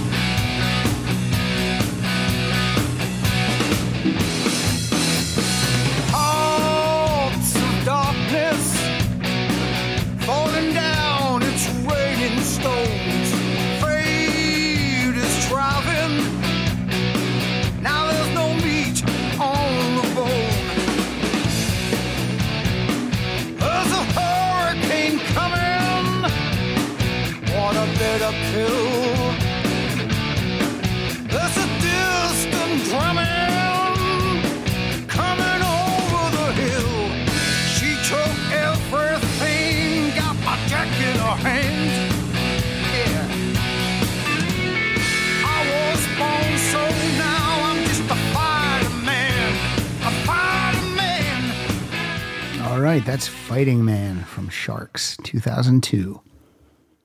Moving on, there's lineup changes coming up. It's now two years later, it's 2004. And the band is consistent on releasing albums. I, I got to tell you this. Uh, 2002, 2000, 2002, 2004, 2006, 2009, 2012. I mean, if your favorite band releases music at this pace, you are you are a happy camper. So let's move on to an album called You Are Here. And I really feel like this is a kind of a, a comeback in a way for the band. They're they're finally they finally break with Michael Schenker because I, I guess just too hard to work with, and uh, they also get the name back. They get to use UFO. I guess when Michael joined the band for the Walk on Water album, they signed a, they signed a contract that it could only be called UFO if Phil Mogg and Michael Schenker were were in the band. That's why after Walk on Water, Phil Mogg and Pete Way did two albums under the moniker Mogg Way. Those are also UFO albums, in my opinion. They've got, you know, they've got uh, people from the UFO family tree on them. Uh, the songs are written by Mogg and Way and sung by Phil. and It just sounds like UFO. It even the logo they use the same lettering for the O's in Mogg and Way. So pick those up. Uh, those are great albums, and, and they're easy to find. You can find them on you can find them on uh, Amazon. All right, here we go. Uh, this album is called You Are Here. The lineup right now is Phil Mogg on vocals, Pete Way on bass, Paul Raymond from the classic lineup comes back on keyboards. The new guy on the block on guitar is Vinnie Moore. He's not a new guy, just new to the band. He's a guitar virtuoso, and uh, highly respected, and he joins the band. And then on, on drums for this album, we got a guy named Jason Bonham. That's right, John Bonham's son. Yes, that guy. So I love when this album came out and I saw Phil and Paul and Pete with these two younger guys, Vinnie and Jason Bonham. I was so psyched about this album and I, really dig it. I think this is a pretty solid album. So here's what Michael Bagford says. He picked a song called Mr. Freeze. He says, Pat and Kyle are big Batman fans, so I find it fitting to play this song. UFO could have done a concept album about the Batman villains, or not. All right, here we go. This is Mr. Freeze.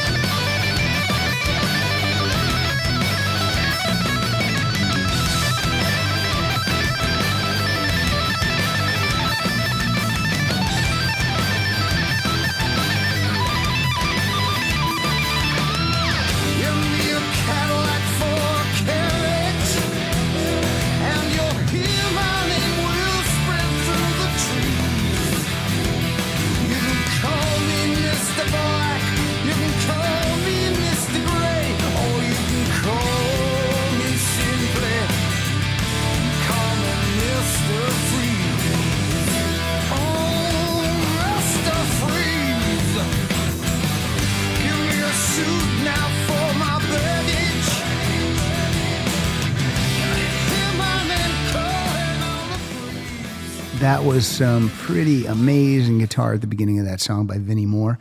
And just so you guys know, this is also the song that Greg Cadester picked. And here's what Greg says about the album You Are Here. I like this whole album. UFO has a new lead guitarist with Vinnie Moore, and he brings it. There seems to be a different camps of UFO fans. Some love Chapman, some love Schenker. To be honest, uh, I've been happy with both as well as Moore. Mr. Freeze is a jam, and Moore's lead is pretty killer.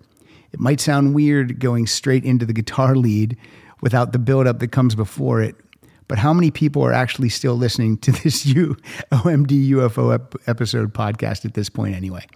Uh, I'm kidding. Uh, there's at least two of us. Uh, started at 240 and let it play until it goes into the chorus, and that's what I did. I uh, I started at 240. That's what you heard. You heard the the lead guitar solo into the chorus. So um, pretty cool. All right. So since those guys both picked the same song, I am going to pick two songs. I'm going to start with the track that kicks off the album. It's called When Daylight Goes to Town.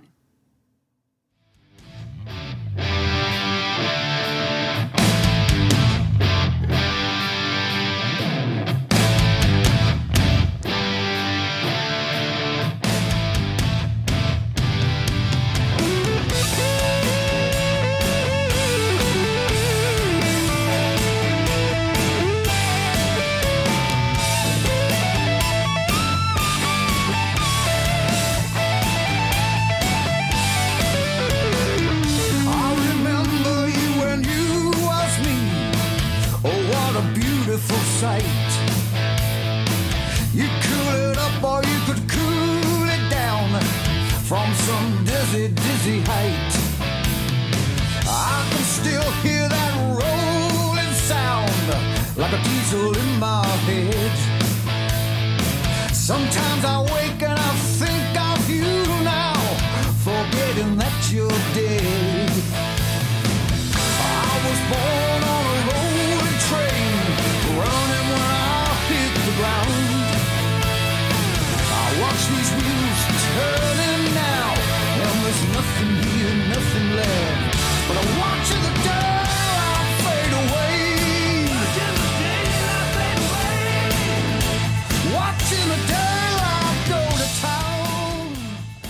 That is the album opener, When Daylight Goes to Town.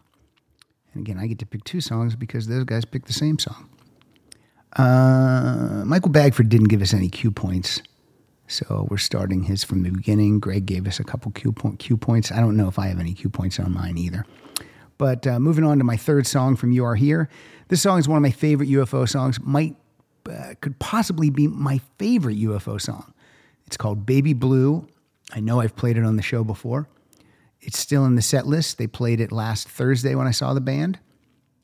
And here it is Baby Blue.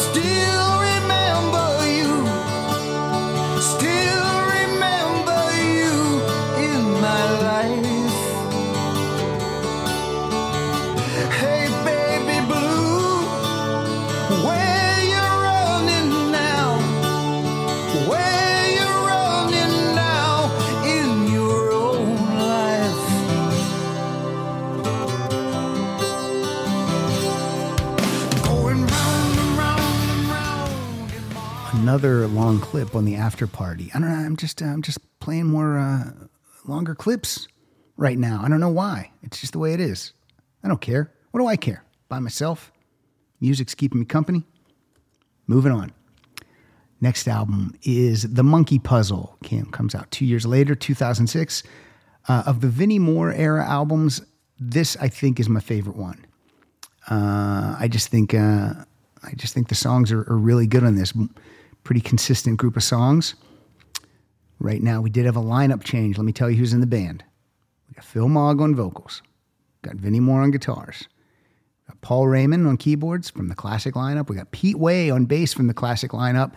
And joining on drums, Jason Bonham's now gone. I think he went and played with Foreigner, but he never appeared on any Foreigner albums. Just one song called Too Late. And uh, I don't know. I think I wish he would have stayed in UFO. But if he's going to leave UFO and we're going to replace him, then let's replace him with Andy Parker, the original founding member and drummer of UFO. So right now we have four of the five classic lineup members, and we have Vinnie Moore on guitar. So this is a, this is a great thing for UFO fans. So let's get into the Monkey Puzzle. Let's find out what Michael Bagford says. The Monkey Puzzle is a really good rock album with nice pop elements. This track opens the album and lets you know to get ready for the ride. Great tune. This is a song called Hard Being Me.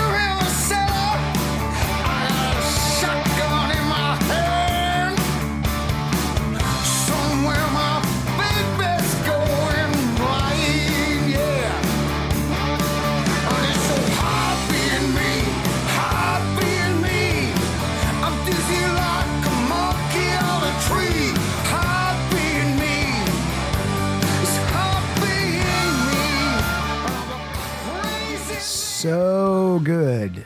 I don't know what people think about uh, Phil Mogg's voice, but I love it.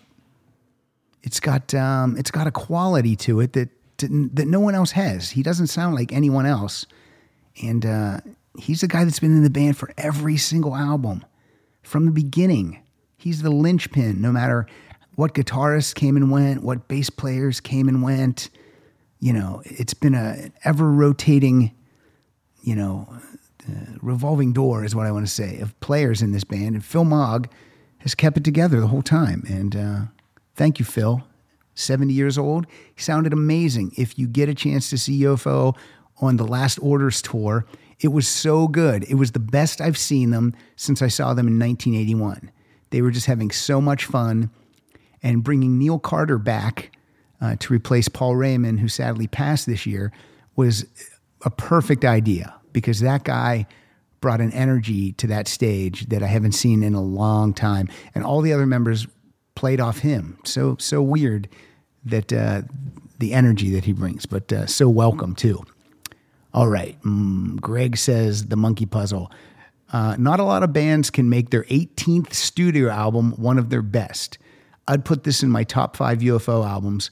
Probably the easiest album to enjoy on first listen since 1981's The Wild, The Willing, and The Innocent. Vinnie Moore does some great guitar work on this record, and he and Mogg know how to write songs together. The song Some Other Guy has a great bluesy feel, and I love the keyboard and harmonica intro because it's not typical of a UFO song. And he wants to play this from the beginning. So let's hear Some Other Guy.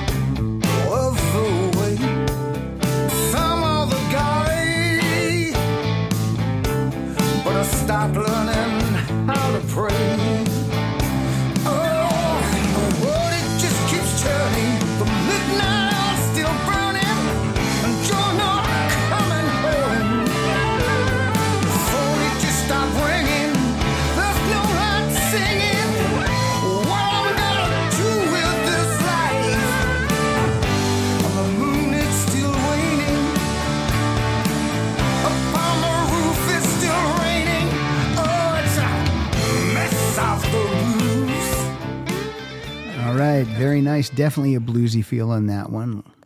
And uh, my turn to pick a monkey puzzle song.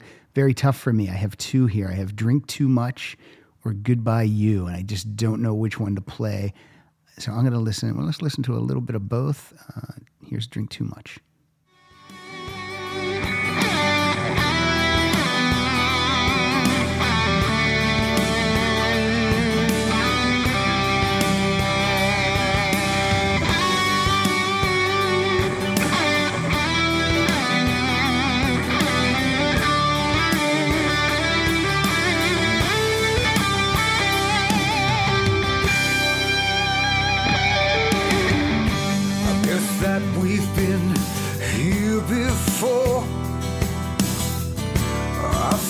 Have my feet on the floor. This long evening's cold and bare. Don't we look just like a funny pair? And you put a spell on my heart. Oh, honey. There's nothing I can do about it. Cause I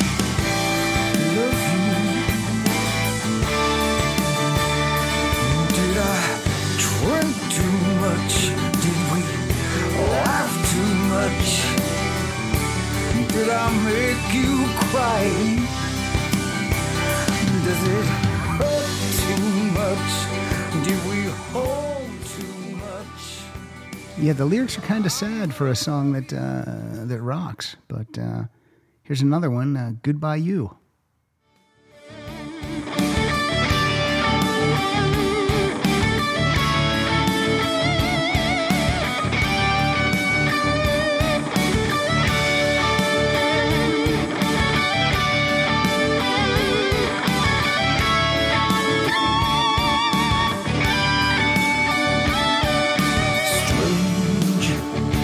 that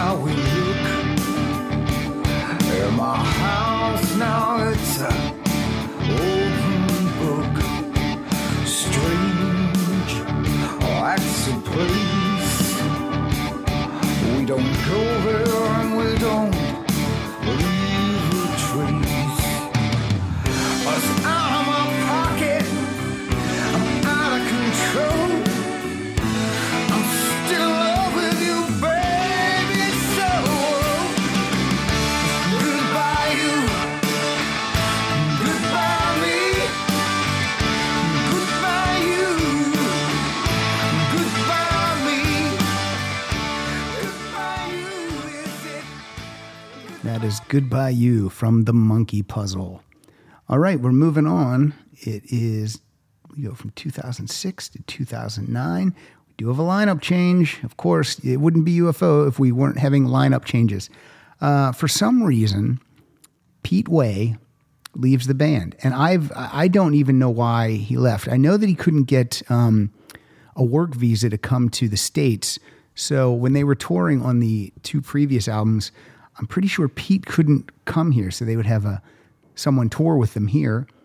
And I don't know if that caused a rift or or what happened, but uh, yeah, Pete Way is no longer in the band, and um, and doesn't come back, and he's still alive, but um, that's how it goes. So on this album, it's Phil Mogg, Andy Parker, Paul Raymond, Vinnie Moore, and then listed as additional musician on bass guitar is Peter. It's either Pickle or Pitchell. It's P I C H L. I don't know who that is. I don't know if he's an amazing studio musician that they just brought in from uh, from the UK, but um, but here we go. The album is called The Visitor. Of the Vinnie Moore albums, uh, this is the one I like. I think the least. Although saying that, it still has four killer songs that I love. Four killer songs that I would put up against any four songs from any of the Vinnie Moore era albums. But the rest of the songs to me aren't great. So, first of all, we're going to move to Michael Bagford. I'm going to call foul on Michael Bagford right now. Foul, Michael. Because today uh, on Twitter, The Visitor is the album that Michael is listening to today. And he gave it a seven out of 10. But then here he writes, The Visitor is an all right album. Okay, an all right album doesn't get a seven, right? An all right album gets a five or a four or maybe even a six, but not a seven. All right, The Visitor is an all right album. I picked the bonus track off this one because it seems to stand out for me. Okay, there is a bonus track on this album. There's also a bonus track on You Are Here. If, if anyone wants UFO b- bonus tracks, you know what to do. Just email me. Okay, this song is called Dancing with St. Peter. It was originally on an album that Phil Mogg did with a guy named Jeff Kollman, and that band was called Sign of Four. So uh, this is just UFO's version of uh, that was I put the accent weird on UFO. Uh, and this is Dancing with St. Peter. I, I don't think I like this song that much. I don't know. Here we go. Dancing with St. Peter.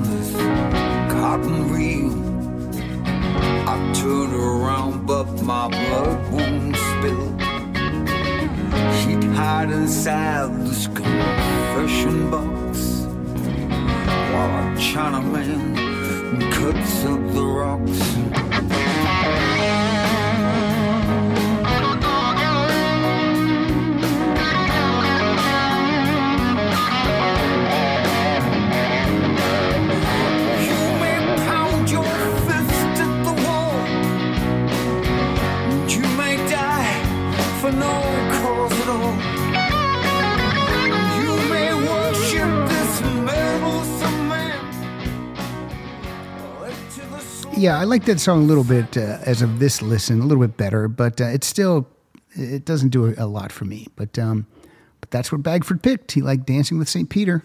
bonus track from The Visitor. Again, uh, my rating of this album is uh, is uh, what do I want to say? I just listened to the album this week, so my rating on this, which is still the album I probably like least of the Vinnie Moore era, that still stands. That's what I'm trying to say. All right, Greg Chidester says, uh, The Visitor. I bought this album earlier this year. There isn't a bad song on the album and has only gotten better with each listen. Now, see, the, this is what's great about music. I don't like this one that much. Uh, Greg says it gets better with each listen. I mean, should I keep listening to it? Should I listen to it again? I don't know. Uh, he says, Save Me is the opening track, or what's actually called Saving Me. Saving Me is the opening track. There are better songs on the record, but the intro with the slide and the acoustic guitar is very cool. So please play from the beginning. All right, this is Saving Me.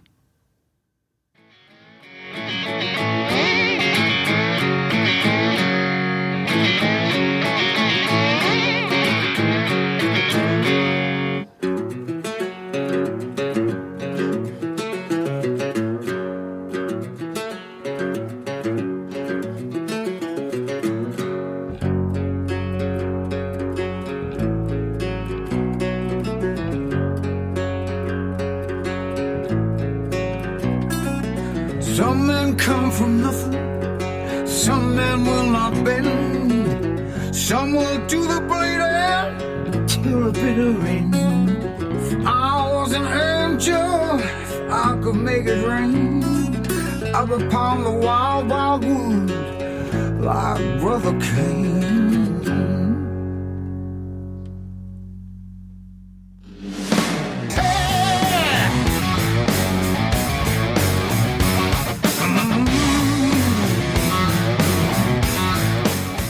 I think Greg Chidester loves the blues because so many of the ones he picked today seem to have a, a blues tinge to my ear.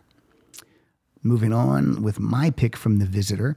If I if I had to tell you the four songs I love from The Visitor, it would be Hell Driver, Living Proof, Can't Buy a Thrill, maybe Forsaken, and then definitely the one I'm going to play, which is Stop Breaking Down.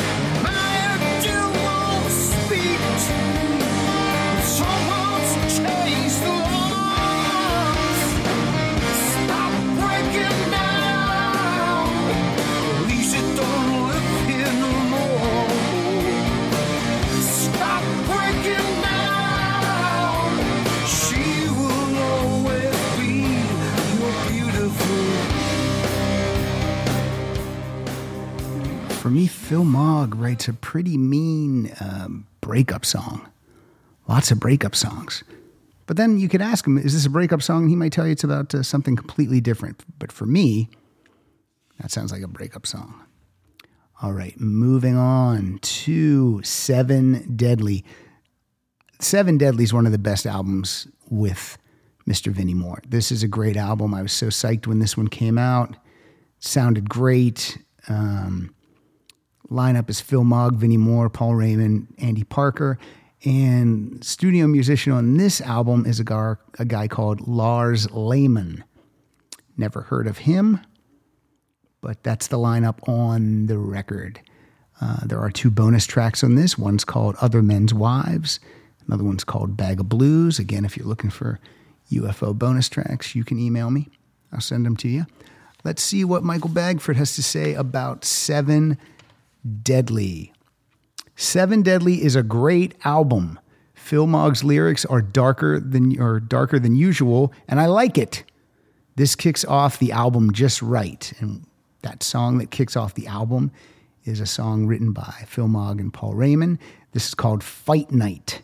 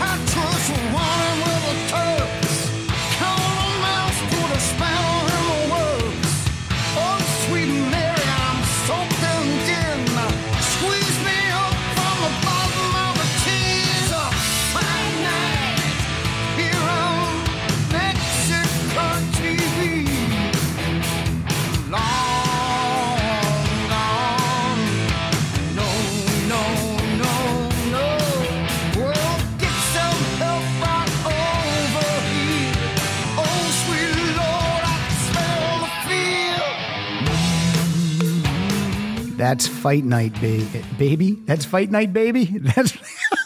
oh, I wish someone was here to make fun of me, but I'll just make fun of myself. That's Fight Night, baby. okay, that was stupid. All right, here we go. I'll move on. Greg Chidester says about Seven Deadly, another solid album. Phil Mogg was 64 years old when this came out, and his voice is in amazing form. Year of the Gun is a strong and steady track. I have found it to be pretty a pretty good song to put on my cycling playlist. It has a terrific riff throughout the song that's great to listen to while everybody is passing me on the trail. Let's listen to Year of the Gun and uh, start it from the beginning.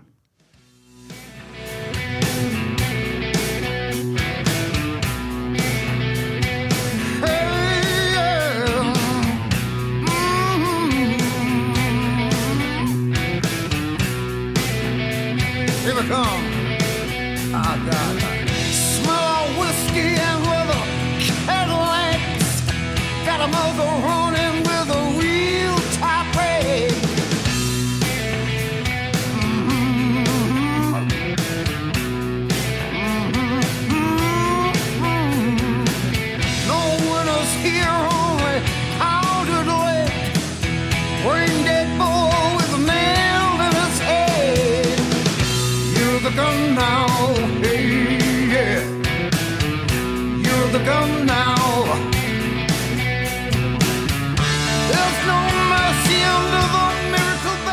Year of the Gun, people. Year of the Gun, baby. Uh, what do I got for you? Man, it was between two. It was between Angel Station and Burn Your House Down. Burn Your House Down was in the set list last week, so I'm gonna I'm gonna treat you to some of that. This is from Sedley Seven. Wow, Sedley is what I said. I took Seven Deadly and made a new word, Sedley. It's like a made up word like Sussudio, Sedley. Uh, from 2012, the album is Seven Deadly. This is Burn Your House Down.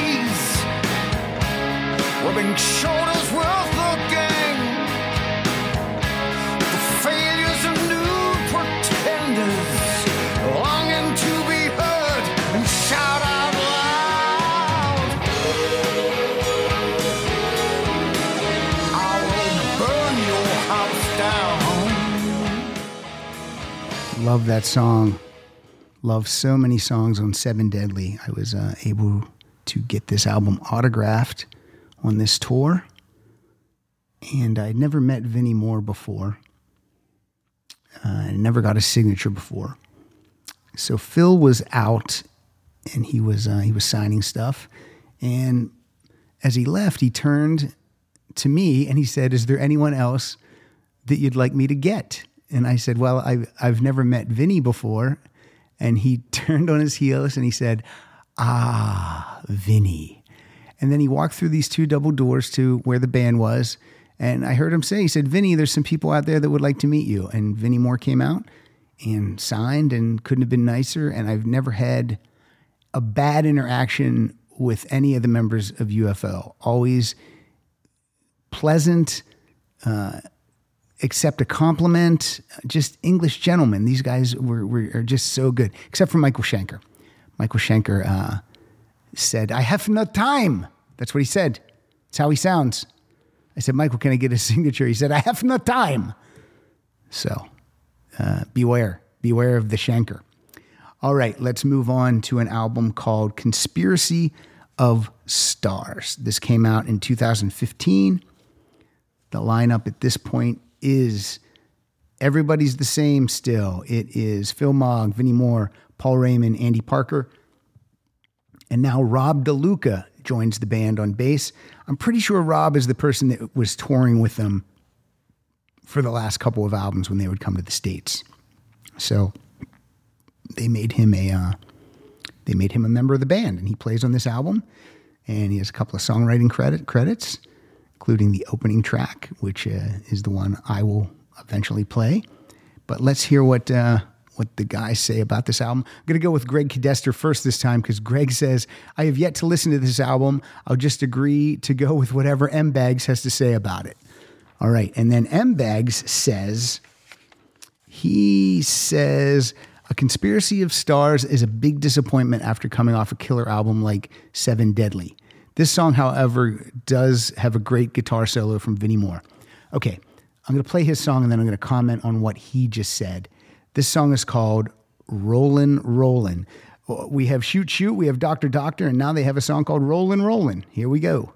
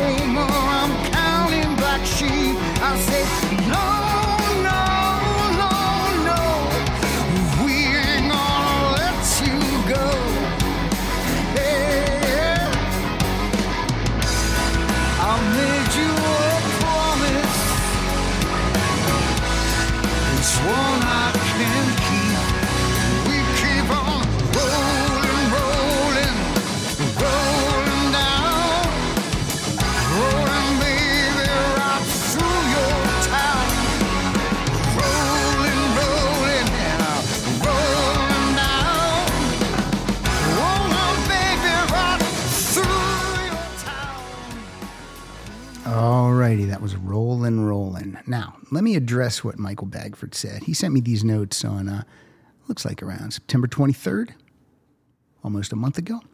When he sent these notes and I read uh, that Conspiracy of Stars is a big dis- disappointment, uh, at that point, I, I 100% agreed with that. This album, to me, was not a good album. However, however, I've been listening to this album for the last two weeks and I was wrong about this album. I did not think this was a great album either, but man, I am really, really enjoying this now. and I would tell Greg to seek it out, and I would tell Michael to give it another listen because it's it's so much better than than I thought. It really is. So I'm gonna play two songs off this. First of first one I'm gonna play is the song that opens the album. It's co-written by Phil Mogg and Rob DeLuca, and this song is called "The Killing Kind."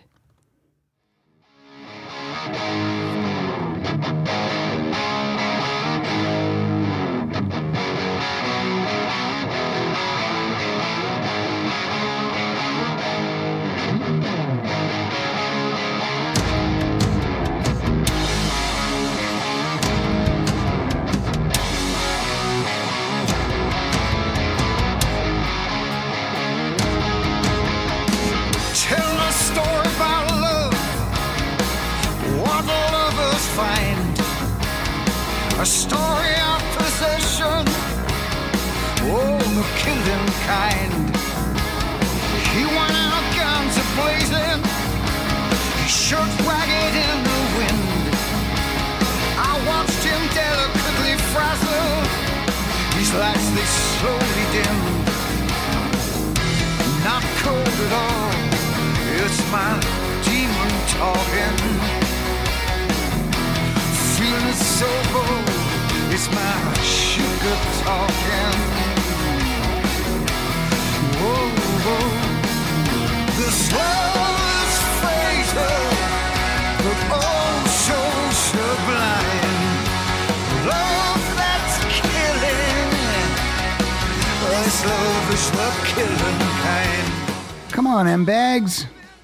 Let's get on board with the conspiracy of stars. Again, I agree. I agree. A couple weeks ago, I would have said, yes, yes, not a good album. But now I say, I was wrong. This is a good album. And here's the next song from this album.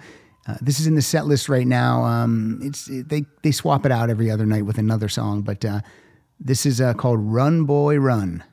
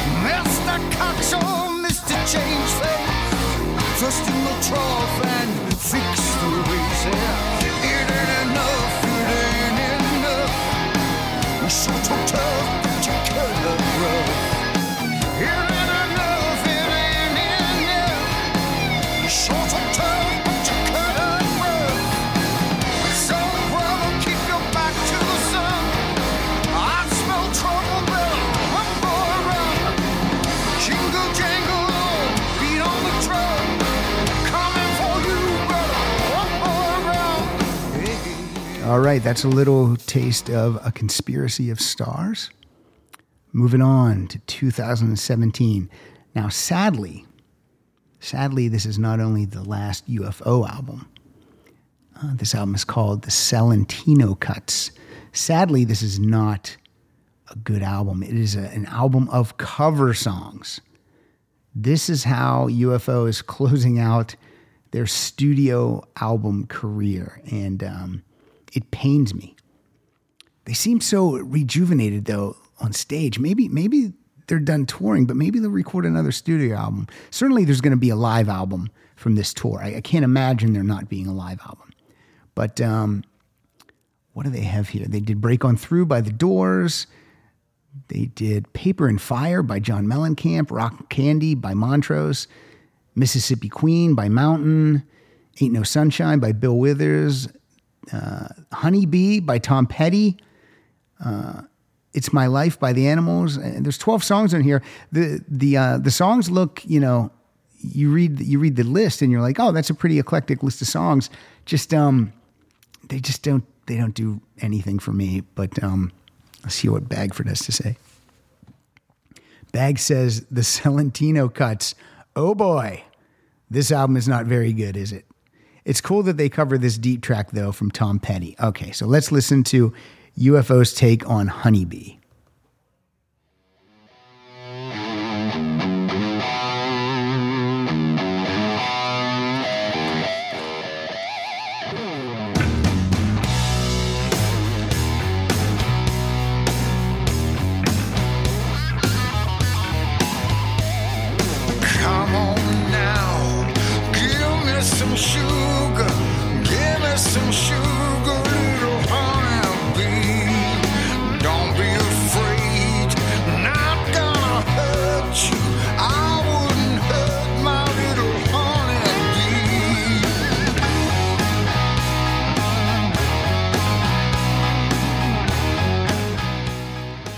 It's okay.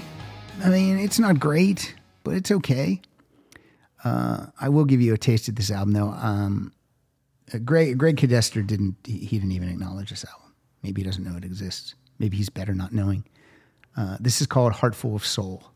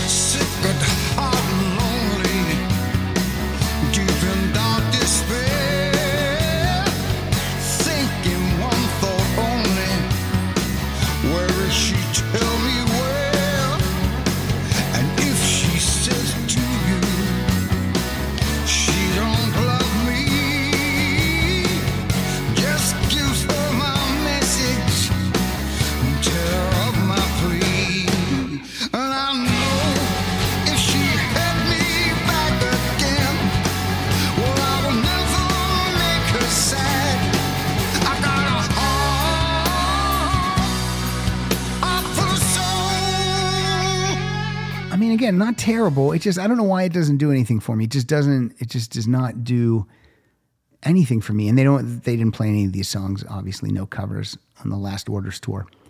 Uh, when I first picked up this album and I I saw the the track listing, the one that intrigued me most, the one that I wanted to hear the most, was the John Mellencamp cover of "Paper and Fire" because I thought this was very out of the ordinary uh, for UFO to tackle. So let's hear a little of "Paper and Fire."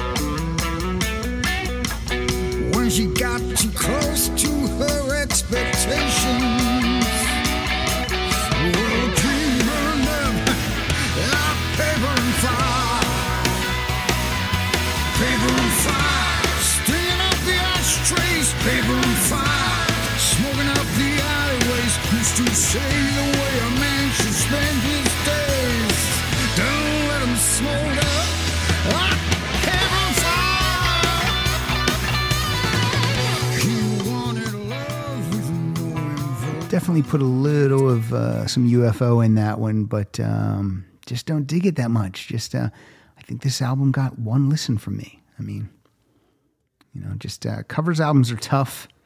When they're good, they're very good, and when they're not good, they are bad. All right, that's it for the after party starring me and from afar, Michael Bagford and Greg Chidester. Uh, let me see how Greg signs off for you guys. Thanks, Pat. And if people want to follow me on Twitter, it's at Greg. Uh, I'm sorry, that's totally wrong. Ignore what I said. If people want to follow me on Twitter, it's at Gray and then C H I D. So G R A Y C H I D at G R A Y C H I D. Um, I always would call Greg Chidester, but it's pronounced Kidester. But if I said at Gray Kid, you wouldn't know what I was talking about. So again, follow Greg on Twitter at Gray C H I D. He says, I tweet exclusively about music and occasionally argue with John Lamoureux over bad albums. Take care, Greg. And then Michael Bagford, he picked the he picked the playout song for this uh, after party. Here's what he says. The outro. Thanks again to Pat and the Rock Solid crew for putting out a great show every week. Well, thank you very much for listening, everybody. You can find me on Twitter at Michael Bagford. I'll be appearing on the Pods and Sods podcast with Pat for a six pack of Queen episode. I think that one's already dropped. Uh, I'll also be appearing on the Pop podcast with Ken Mills, where we discuss the Pink Floyd album Animals. Keep on rocking, everybody. His playout song is a song called Venus. UFO's classic lineup reunited in 1995 and produced the amazing album Walk on Water, which was produced by Ron Nevison. This is a killer song that deserves to be a UFO classic. It was in the set list last week. Keep on rocking, rock solid, and I hope you all enjoyed this after party episode. All right, everybody, we're at Rock Solid Show. I'm Pat underscore Francis. If you want to get in on winning these OMD 3LP vinyl sets, go to patreon.com forward slash rock solid podcast. Do this now because the trivia question goes up tomorrow. And uh, for just $2 a month, 50 cents an episode. I call it set it and forget it money. You're not even going to know that that $2 is coming out of your checking account or savings account or whatever account you have. So go do it. Support the show. Uh, I work really hard on this and, and I'm proud of it. And I appreciate everyone who listens. And this is from 1995, the Walk on Water album. This is Venus.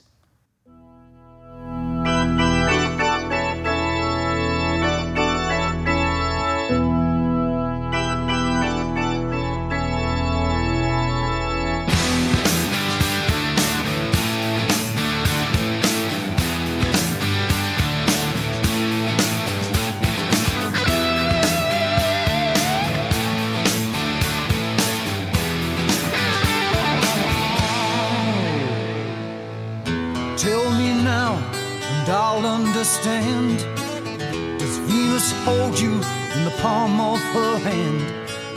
Has her blackness touched your very heart? She'll smile sweetly as your world falls apart.